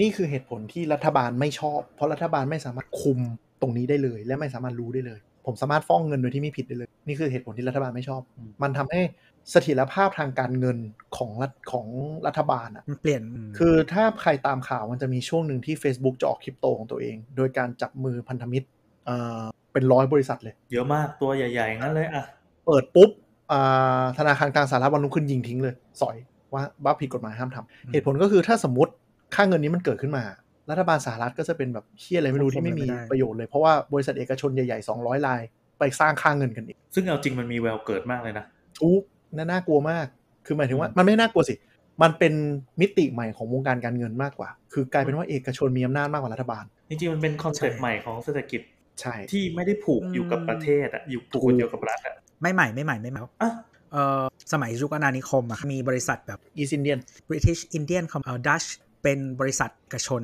มีกำลังลบ เอ่อ ขง ถือ ตัวเง สิทธิ์ต่างๆ มากมาย มีกองทัพของที่อำนาจเหนือประเทศร่ำรวยเหนือประเทศเอ่อต่างๆ ที่ไปควบคุมพวกประเทศนั้นเอ่อเส้นทางการค้าต่างๆ แล้วก็มีกองกำปกป้อง ซึ่งกลายเป็นว่ารัฐบาลอังกฤษที่เป็นเจ้าเจ้าของประเทศที่บริษัทนี้ตั้งอะทำเฮียอะไรไม่ได้เลย เอ๊ะดัชหรือ ใช่ อังกฤษวะเออ จะดัชนะดัชน่าจะใหญ่กว่าอังก เอ ฤษ อ แต่ประมาณว่าทำผิดกฎหมายอะรัฐบาลทำอะไรไม่ได้ ใช่ สู้ไม่ได้อยู่แล้ เอ ว อ แล้วก็คือเขาจะไปคือบางทีเขาอาจจะไม่ได้ทำผิดประเทศตัวเองเนี่ยสมมติแต่เขาควบคุมเส้นทางการค้าแถวประเทศบ้านเราว่าจะเป็นอินเขาจะทำอะไรทำร้ายคนจะทำนู่น นั่นแหละคือ แล้วอันนี้มันเป็นอีกเลเยอร์หนึ่งนะ เป็นเลเยอร์เสมือนด้วย ก็คือกลายเป็นว่า สมมุติวันหนึ่งผมถือเหรียญเนี่ยที่ Facebook จะออกถ้าสมมติมันเผลอหลุดออกมาผมถือค่าเงินนั้นเยอะๆ ผมทำงานให้ Facebook ผมได้ค่าตอบแทนเป็นค่าเงินนั้นน่ะผมไม่ต้องกลัวว่าจะโดนรัฐบาลไทยเล่นงานถูกปะผมสามารถหนีข้ามประเทศด้วยค่าเงินนี้ได้เลยไปอยู่ประเทศไหนก็ได้ เออจริง เนี่ยมันเป็นความเสพของการเงินที่ finance ยุคหลังจากเนี้ยอาจจะต้องมองว่ามันมีโอกาสจะเกิดขึ้น เพราะว่า proof of concept ของ Bitcoin มันเกิดแล้ว หลังจากนี้ก็คือ รัฐบาลก็ต้องรู้ให้ทันเรื่องพวกเนี้ยว่าจะรับมือมันยังจะมองว่าเป็น alternative investment ไหม จะมองว่ามีการควบคุมอะไรยังไงได้หรือเปล่า ซึ่งมันก็มีบริษัทเทคเนี่ยที่ซื้อบิตคอยไว้ตุนไว้สำรอง ถูก เพราะมันมองว่ามันมีเสเสถียรภาพมากกว่าค่าเงิน โอ้ คือหมายถึงว่ามันผันผวนระยะสั้น แต่ระยะเขาพวกเนี้ยเขามองระยะกลางระยะยาวขึ้นไปอ่ะมันมันเหมือนการซื้อทองจริง ๆ คือทองมันก็ผันผวนถูกไหม อืม บาท 20,000 บาทหมื่นกว่า บาท 30,000 แต่มันก็เป็นการ hold value ระยะกลางระยะยาวที่เขามองว่ามันจะเป็น up trend ไปเรื่อยๆ หรือเป็นการ protect จากรัฐบาลไหนที่จะโดนกลันแกล้ง คือเขาเชื่ออย่างกราฟของเนี่ย อืม เหมือนมันจะแต่ว่าพอเรายืดระยะให้มันยาว เขามองอย่างนั้น แต่หลักๆ คือมันเป็นหลักประกันแหละว่ารัฐบาลจะไม่มีอำนาจเหนือคนที่ซื้อส่วนใหญ่จะเป็นบริษัท global firm อะเพื่อเป็นเป็นแบบเป็นเกิดอะไรขึ้นมาเขาจะมีมี asset ก้อนเนี้ยที่ยังจะไปนี้ แต่คือต้องเข้าใจก่อนคนที่ทำแบบ มันไม่ใช่ชาวบ้านที่แบบว่าทุ่มเงินมาแล้วก็แบบทำสิ่งคือ คือเวลาทำบริษัทหรือว่าคนมันต้องคิดอยู่เรื่องความเสี่ยงถูกกระจาย ใช่ใช่ เออการที่คุณแบบทุ่มเงินลงที่ใดคือการรวมศูนย์ของ ซึ่งก็ไม่มีใครทำหรอกเอ้า ไม่ไม่จะบอกว่าอย่าง มันก็มีคนทำ มันมีคนทำไง แล้วซึ่งเอ่อความฮาของวงการคริปโตอ่ะมันจะมีไม่กี่วันมาเนี้ยมันจะมีเหรียญเหรียญที่ชื่อว่า Doge D O G E มันคือ ด็อกอี เออด็อกอีอ่ะมันเป็นเหรียญที่ใช้ระบบเดียวกับบิตคอยแต่มันดันไม่มีคอนเซปต์ว่ามีความจำกัดที่ 21 ล้านเหรียญคือมันเอาโค้ดมาแก้เป็นเป็นเหรียญเอาหาที่จะผลิตได้ไม่จำกัดไปตลอดกาลและนานเทิน คือมันจะออกมาแบบเรื่อยๆเรื่อยๆเรื่อยๆตามบล็อกที่กำหนดอย่างเงี้ยโดยโดยบล็อกก็สั้นลงเพื่อสั้นลงประมวลผลคือต่ำลงทุกอย่าง อืม มันเป็นเหรียญทำเอาหาเว้ย แต่ปรากฏว่าศาสดาพ่ออีลอนมัสชอบปั่นเหรียญนี้เล่นอวยเล่นเหรียญมันก็เลยมีมูลค่าขึ้นมาเว้ย เอ้า แค่นั้นเลย เฮ้ย ใช่ พลังศรัทธาจริงด้วย ใช่ วะ มันคือมันคือเหรียญมีมอ่ะ คือทำมีมเอาฮาแล้วทุกคนก็ไปปั่นกันแล้วก็คือ ล่าสุดอ่ะมันโตมาจากแบบ มันเคยอยู่ที่ประมาณ 15 สตังค์อ่ะ ตอนนี้มันทะลักขึ้นไปแบบ 3 บาทแล้วมั้งสามหรือเออแบาท มันเคยสูงสูงสุด 8 บาท แล้วตอนนี้มันย่อมาเหลือ4บาท ถามว่ามันพุ่งขึ้นไปขนาดนั้นได้ยังไง ไม่มีอะไรเลย คนอินเทอร์เน็ตอยู่ๆนัดรวมตัวกันปั่นเอาฮาแล้วก็บรึบลากขึ้นไปแค่นั้นเลย เพราะมันคือเหรียญมีมเหรียญเอาตลกอยู่แล้ว แล้วก็มีพวกหวังโลภโดดเข้าไปแล้วก็ไส้แตกกันเยอะ เพราะเหรียญมันไม่มีปัจจัยเลยเลย เหรียญมันคือเหรียญที่เขียนโปรแกรมขึ้นมาเอาขำอะอย่างเงี้ย นี่คือโลกของคริปโต นี่มันฟีลลิ่งเหมือนตอนนั้นเมื่อสักหลาย ๆ เดือนที่ผ่านมาที่ว่ามีชาวเน็ตครับที่อเมริกันน่ะเขารวมตัวกันเพื่อเพื่อตบเกลียนอะไรสักอย่างที่เป็นแบบแนวแนวตลาด ใช่ หุ้น ใช่ ตลาด ใช่ หุ้นด้วย ใช่ ไหม ใช่ใช่เกมสต็อ เก ป มสต็อปตบหุ้นคือ เฮ้ยมันมันเจ๋งว่ะ โลกอินเทอร์เน็ตมันมันมันสามารถเอาความโทรเอาความเกรียนอะมาทำให้มันเป็นผลกระทบใน ทำ โล ส ก เก จ ล ริงได้ มาสร้างสเกลได้ แต่อย่าลืมว่าคริปโตหลายอันน่ะก็คืออย่างโปรเจกต์ปลอมๆมันก็ไม่ต่างกับแชร์แม่ชะมอยนะ มีคริปโตบางอันที่แบบ ซื้อไปแล้วเอามาฝากกับเราจะได้ผลตอบแทน 80%อะไรอย่างเงี้ยคือได้ 80%ก็คือได้เหรียญได้เหรียญเน่าๆนั้นน่ะ ฝากพันหนึ่งก็คือครบไป 3 เดือนได้กลับมา 1,800 แต่คือได้เหรียญเน่าๆอันนั้น ซึ่งเหรียญเน่าๆอันนั้นน่ะช่วงที่ฝากล็อก 3 เดือนน่ะบางเหรียญก็คือไอ้เจ้าของเหรียญน่ะมันก็ไปปั่นขึ้นไปไง เออ เพิ่มเพื่อเทียบเป็นเงินบาทเงินดอลลาร์แล้วเชี่ยกูรวย แต่พอมันปลดล็อกปุ๊บก็บึ้มใจแตก อืม เราต้องเป็นคนที่ออกทันอ่ะ เออ โอ้โห มันคือเหมือนเล่นแชร์ เออ เห มั มือน น คือ วง แช แช ร์ ร์ แช เล ร์ ย คอนเซปต์เดียวกัน ใช่ อันนั้นก็ก็ต้องเตือนนะ แต่จริงๆ ฟังมาถึงอันนี้ว่าต้องเตือนกันแล้วล่ะ แต่ก็ถ้าใครที่ไม่รู้เรื่องแล้วรู้สึกว่าอยากรวยง่ายๆ ไม่ต้องศึกษาอะไรอ่ะ อืม มันก็มีคนที่อาศัยบอกว่า เฮ้ย เราเป็นแบบคอนเซปต์เดียวกับบิตคอยที่จะ ใช่ ทำตรึ้นแล้วก็สามารถสารฝันให้กับคุณได้ ดูกราฟที่มันขึ้นอย่างสวยงามสิอะไรเงี้ย เออ มันก็มีแบบแนววงแชร์แชร์เถื่อนอย่างเงี้ย คือปัญหา แต่แต่มันก็จะมีเหมือนคนเอามาทำเป็นเหมือน Product อย่างหนึงเอาไว้เทรดอ่ะ อ่า ซึ่งมันก็จะเป็นการกรองกรองความเสี่ยงออกไปบางส่วน เพราะว่าเหมือนมันเป็นการรวมแล้วก็กลายเป็นในรูปแบบแต่ว่ามันคือยิ่งเสี่ยงน้อยรีเทิร์นก็ต่ำลง เดี๋ยวเหลือเหลืออีก 2 อย่างที่อยากพูดเผื่อเผื่อท่านผู้ฟังอันนี้สนใจคือมันจะมีอย่างหนึ่งที่เรียกว่า stable coin stable coin ก็คือเป็นคริปโตที่ออกมา แต่ว่ามีเงินจริง ๆ back อืม อยู่อัตราส่วนหนึ่งต่อหนึ่งก็คือ เอ้ยอันนี้ก็คือผูกกับค่าเงินของประเทศปะของรัฐปะ อ่ารัฐจะทำก็ได้หรือว่าคนที่ทำจริง ๆอ่ะคือคนที่ทำ exchange หรือร้านแลกเปลี่ยนเงิน ก็คือเขาสร้างมาเพื่อว่ากูจะได้ไม่ต้องเอานั่งมานั่งเทียบเหรียญจริง ๆ แต่กูสร้างเหรียญขึ้นมาว่าถ้าสมมติ มีคนมาซื้อบิตคอยด้วยเงิน 20 ล้านฝากเข้ามาในระบบเขาอะแทนที่เขาจะต้องมานั่งแลกเงินจริง ๆ ในแบงก์ถูกปะเขาก็สร้างเหรียญนี้ขึ้นมาแล้วเอาเหรียญเนี้ยให้ไปแทน แล้วคุณจะเอาเหรียญ มันเนี้ย คือชิปไปดิ มันคือชิป แล้วคุณจะเอาชิปนี้ไปแลกเปลี่ยนตลาดอื่นแลกเปลี่ยนข้างนอกอะไรก็ได้เพราะมันอยู่ในระบบเดียวกันมันง่ายกว่า อ๋อ แต่ก็ได้รับการยอมรับข้างนอกด้วยใช่ไหม มันก็มีการได้รับความยอมรับแบบหนึ่งหรือแบบหนึ่งก็คือมีการออดิตจริง ๆ ว่าอ่าสมมติเหรียญชื่อเนี้ยยกตัวอย่าง USDC เนี่ยมีลอมี 300 ล้านเหรียญในระบบเนี่ยบริษัทออดิตก็ไปตรวจจริง ๆ ว่าไอ้บริษัทเนี้ยโฮเงินไว้ 300 ล้านเหรียญในแบงก์จริง ๆ เพื่อที่ใช้มารองรับอันนี้ า ผมสามารถเอา USDC ไปเปลี่ยนเป็นเงินดอลลาร์ได้จริง อืม ๆเออก็คือเขียนโปรแกรมไม่พอก็ยังมีการแบ็กด้วยระบบออดิตแบบระบบ traditional เดิมไปอยู่มีความเชื่อ อ่า ซึ่งอันนี้ก็คือกฎหมายรับรองปะ อ่าไม่แน่ใจรู้สึกจะยังไม่ คิดว่าไม่นะ แล้วแล้วแล้วแล้วใครจะมาออดิตอ่ะ มันมี หรือว่า บริษัทออดิต โปแกรม audit บริษัทออดิตบัญชีบริษัทแบบที่ทำอย่างนี้เป็นการคอนเฟิร์มให้ว่ามันมีเสถียรภาพจริง อะไรพัฒนาที่ไม่รู้ดีหรือไม่ดีนะ แต่ว่ามันมันทำให้มันสามารถเข้ากับ อืม เพิ่มความเชื่อถือ คือเขาซื้อ stable coin กันก็คือนี่แหละ สามารถแบบโอนเงินข้ามประเทศได้โดยที่ไม่ต้องมานั่งเสียค่า Western Union อะไรอย่างเงี้ย อ๋อ เออสมมติผมต้องมานั่งโอน US ดอลลาร์ไปใช่ป่ะ โดนฟรีขี้แตกเลยต้องไปหาแบงค์รองรับอีก อันนี้ผมก็ซื้อร้อย USDT แล้วพี่แอนอยู่อเมริกาผมก็โอน USDT USDC ให้จบคุณก็ได้ร้อยเหรียญเท่ากัน โดยที่ อืม ฟรีน้อยเป็นคอนเซปต์อย่างแต่ตอนนี้ฟรีมันยังเยอะอยู่นะ แล้วก็สุดท้ายก็คือ NFT ที่มันจะมีท่านผู้ฟังหลายคนที่ไม่รู้เรื่องบิตคอยแต่สนใจ NFT เพราะว่าจะอยู่อาจจะอยู่สายอาร์ตหรือว่าสายอะไรบางอย่าง ที่มันกำลังบูมมากในสายศิลปะ นี่เป็นคำใหม่ครับ NFT เอา NFT ย่อมาจาก non fungible token ส่วนแปลว่าอะไรช่างมันแล้วกัน แต่หลักๆก็คือ มันแปลว่าเหรียญที่แตกต่างกันอะคือก่อนหน้านี้เราพูดถึงเหรียญเหมือนเงินถูกไหมเรามีแบงค์พันห้าใบ ก็คือหน้าตาเหมือนกันหมด อาจจะมีเลขแบงค์ต่างกันอะไรเงี้ยแต่ NFT คือมีคอนเซปต์ว่า ถ้าเราเอาเหรียญพวกเนี้ย แต่ละอันนะมีซีเรียลของมันเอง แต่ละเหรียญนะมีซีเรียลของมัน มันก็สามารถเอาอะไรบางอย่างไปปักไว้แล้วขายเป็นแอสเซทได้เลยถูกไหมสมมติ N- NFT ผมสร้างเหรียญชื่อเหรียญเหรียญสามโคก อีกแล้วอ่ะ เออไม่รู้ขึ้นมาเป็นโทเค็นแล้วกันเป็นโทเค็นสามโคกเลย อ่า ไอ้โทเค็นสามโคกเนี้ยมีอยู่ล้านเหรียญแต่ละหนึ่งล้านเหรียญเนี่ยมีซีเรียลตั้งแต่ศูนย์ศูนย์ถึงเก้าเก้าถูกปะอ่าแล้วผมก็บอกว่าแต่ละซีเรียลเนี่ยมีความแตกต่างกัน เหรียญซีเรียลศูนย์ศูนย์กับศูนย์ศูนย์หนึ่งอ่ะแตกต่างกัน โดยที่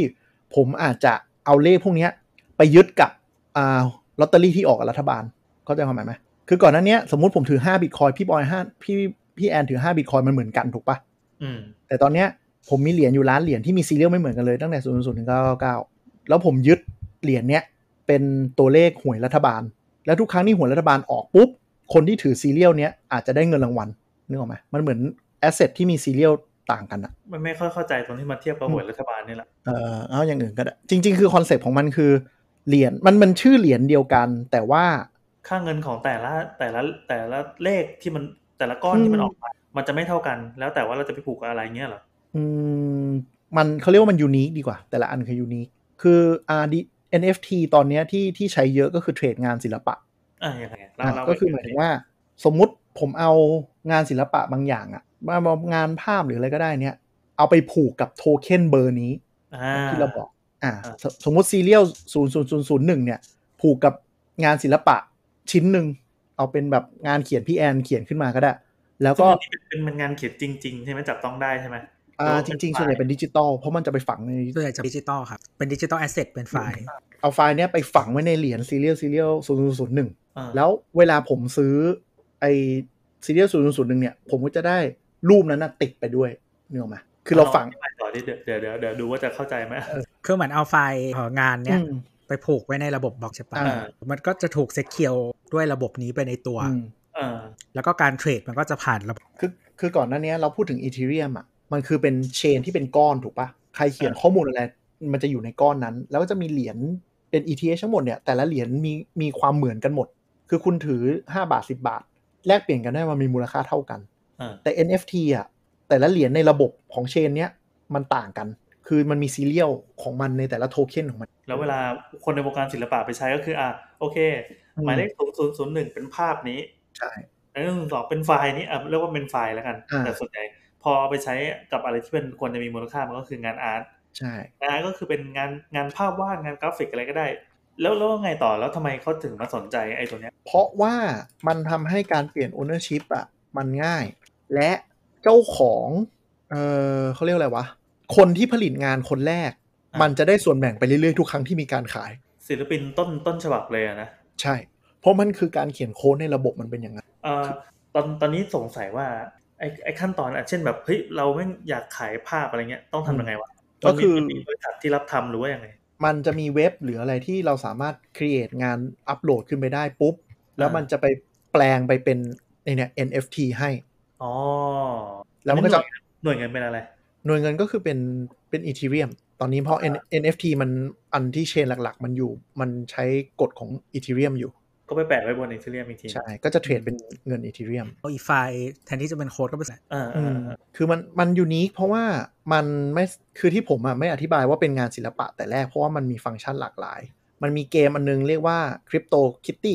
เออเคยได้ยิน ก็คือคริปโตคิตตี้เนี่ย เหมือนเราสุ่มกาชา พอเราสุ่มกาชาปุ๊บ เราจะได้แมวหน้าตาต่างกันไป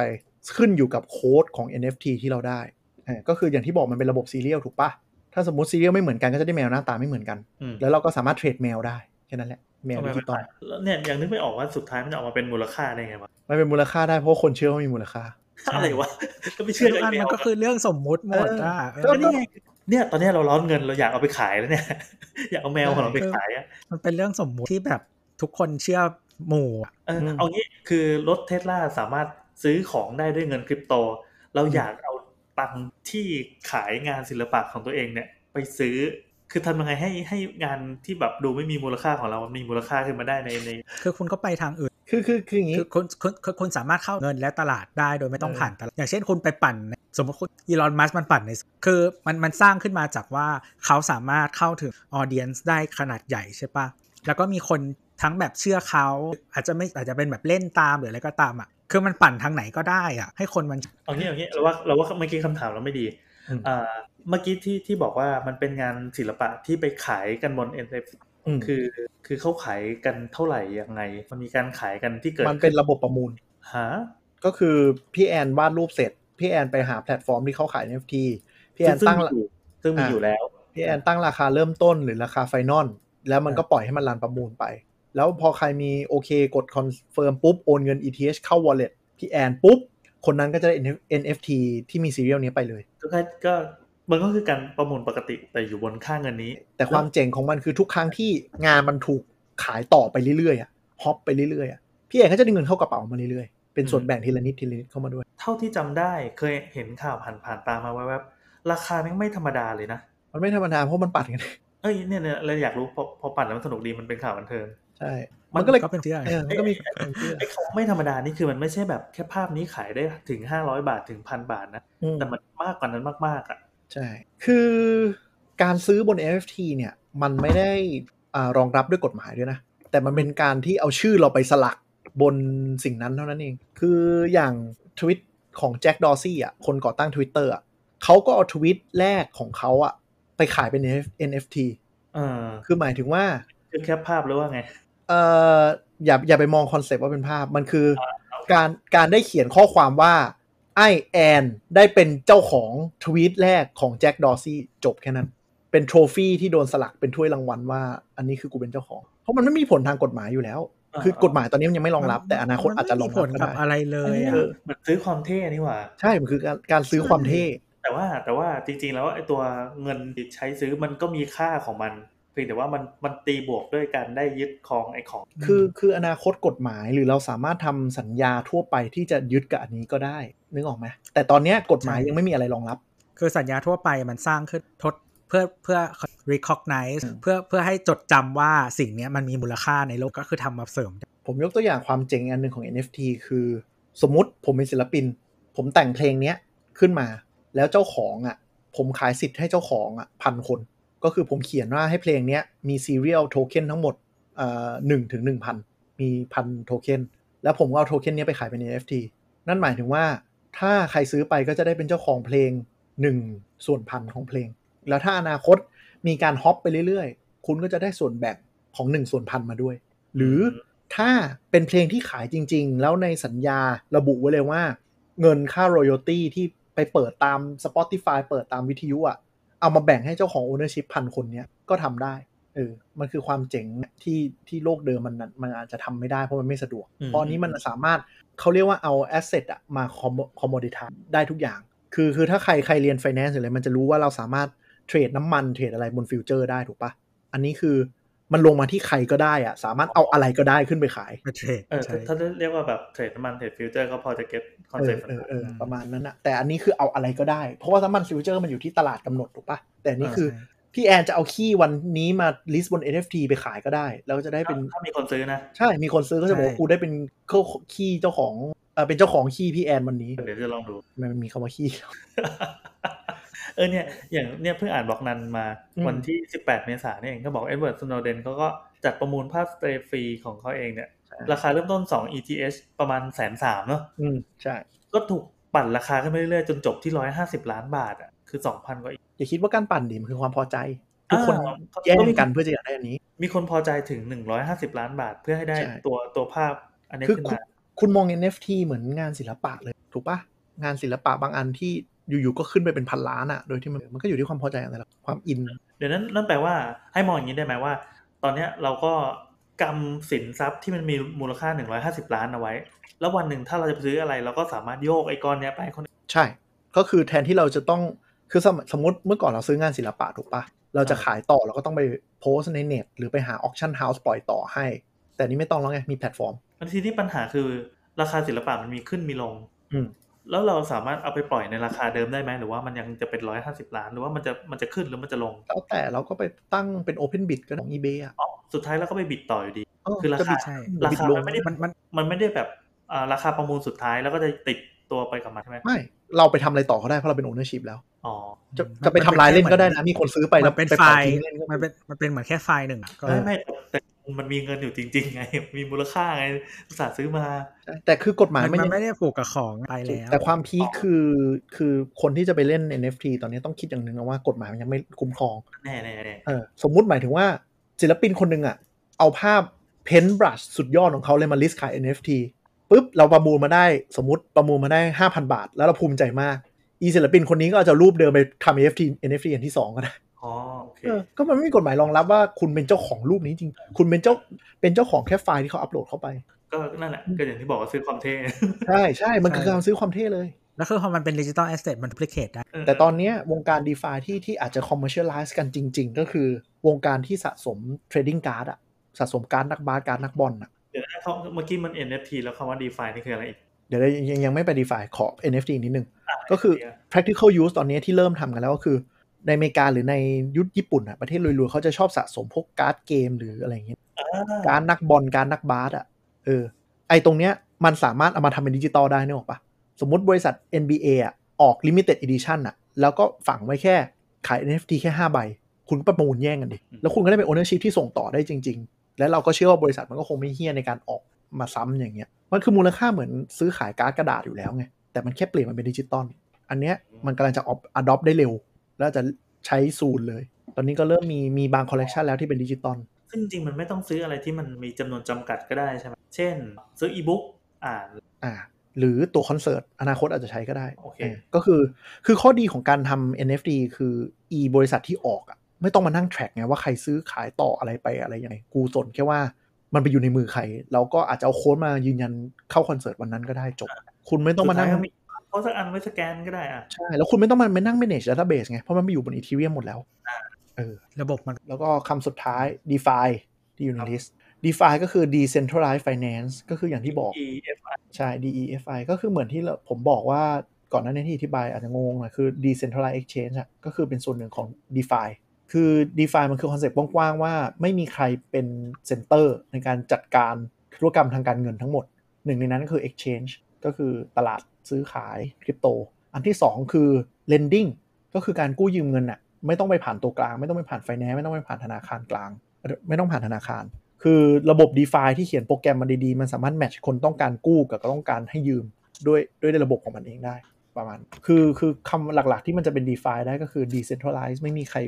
มานั่งควบคุมระบบ ควบคุมด้วยโปรแกรมทั้งหมด การใช้ d e f i มันก็จะเรียกสิ่งที่เรียกว่า d app decentralized application คือมันจะเป็นการที่แบบเขียนโปรแกรมขึ้นมาว่า ถ้าเราใช้โปรแกรมเนี้ยมีใครอยากปล่อยกู้เงินในระบบเรา โปรแกรม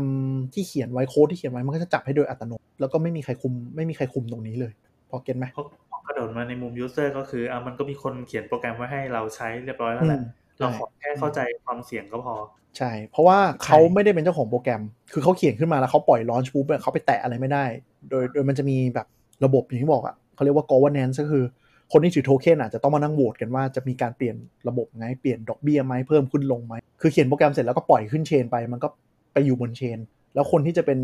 การโหวตการอะไรเงี้ยก็อยู่ที่โปรแกรมที่เขียนไว้ตอนแรก แต่คอนเซปที่ตั้งไว้ ใช่ มันเลยเป็นดีเซนทัลไลซ์ก็คือไม่มีใครที่สามารถจะแบบปิดเปิดอะไรได้เหมือนแบงก์อะซึ่งอนาคตก็อาจจะมีดีเซนทัลไลซ์แบงก์ คืออะไรวะจะ ก็ มาทำ คือไปฝากเงินฝากเงินแล้วได้ดอกเบี้ยหรืออะไรยังไงอย่างเงี้ย อืม โดยที่ไม่ไม่ ก็ดำเนินการผ่าน เออ ผ่านโปรแกรมโดยจับต้องได้อะไรอย่าง ใช่ เงี้ย มันดูแอบสแตรกนะ แต่ไม่แน่รุ่นหลานเราอาจจะแบบคุยกันเป็นเรื่องปกติ จำจำได้ว่าตอนที่เปิดตัวแบบไอ้พวกเหรียญพวกบิตคอยพวกอะไรอย่างเงี้ยโหอธิบายงงมาก ทุกคนอยากรู้ว่ามันคืออะไรแต่งงมาก อืม ตอนนี้คือพอเห็นภาพที่เป็นรูปธรรมประมาณหนึ่งแล้ว แล้วมันก็ยังจะมีพวกเทคโนโลยีหรือว่ามีคอนเซปต์อะไรใหม่ๆ งอกขึ้นมาเรื่อยๆเออกลายเป็นว่าพอมันมีจุดระเบิดขึ้นมาแล้วอะมันต่อยอดต่อยอดต่อยอดต่อยอดขึ้นในทุกวัน คือคือ แต่สุดท้ายแล้วมันอาจจะเจ๊งหมดนะ เออ ไม่แล้วว่าไม่จริง แต่ว่าพอมันมันจุดมาแล้วมันมีมันมีแกนตัวหนึ่งที่มันแข็งแรงเว้ยแล้วมันไปต่อได้มันเอาไปปรับ ใช่ใช่ แบบประยุกต์ไปทำอย่างอื่นได้ คือแก โอน เค ทั้ง ตัวตัว อืม แม่มันอาจจะเจ๊งก็ได้ แต่สุดท้ายมันก็มีงอก ใช่ ออกไป เพราะว่าแกนทั้งหมดอ่ะมันอยู่บนสิ่งที่เรียกว่าบล็อกเชนซึ่งบล็อกเชนตอนเนี้ยมันพิสูจแล้วว่ามันทำได้จริงและเวิร์ก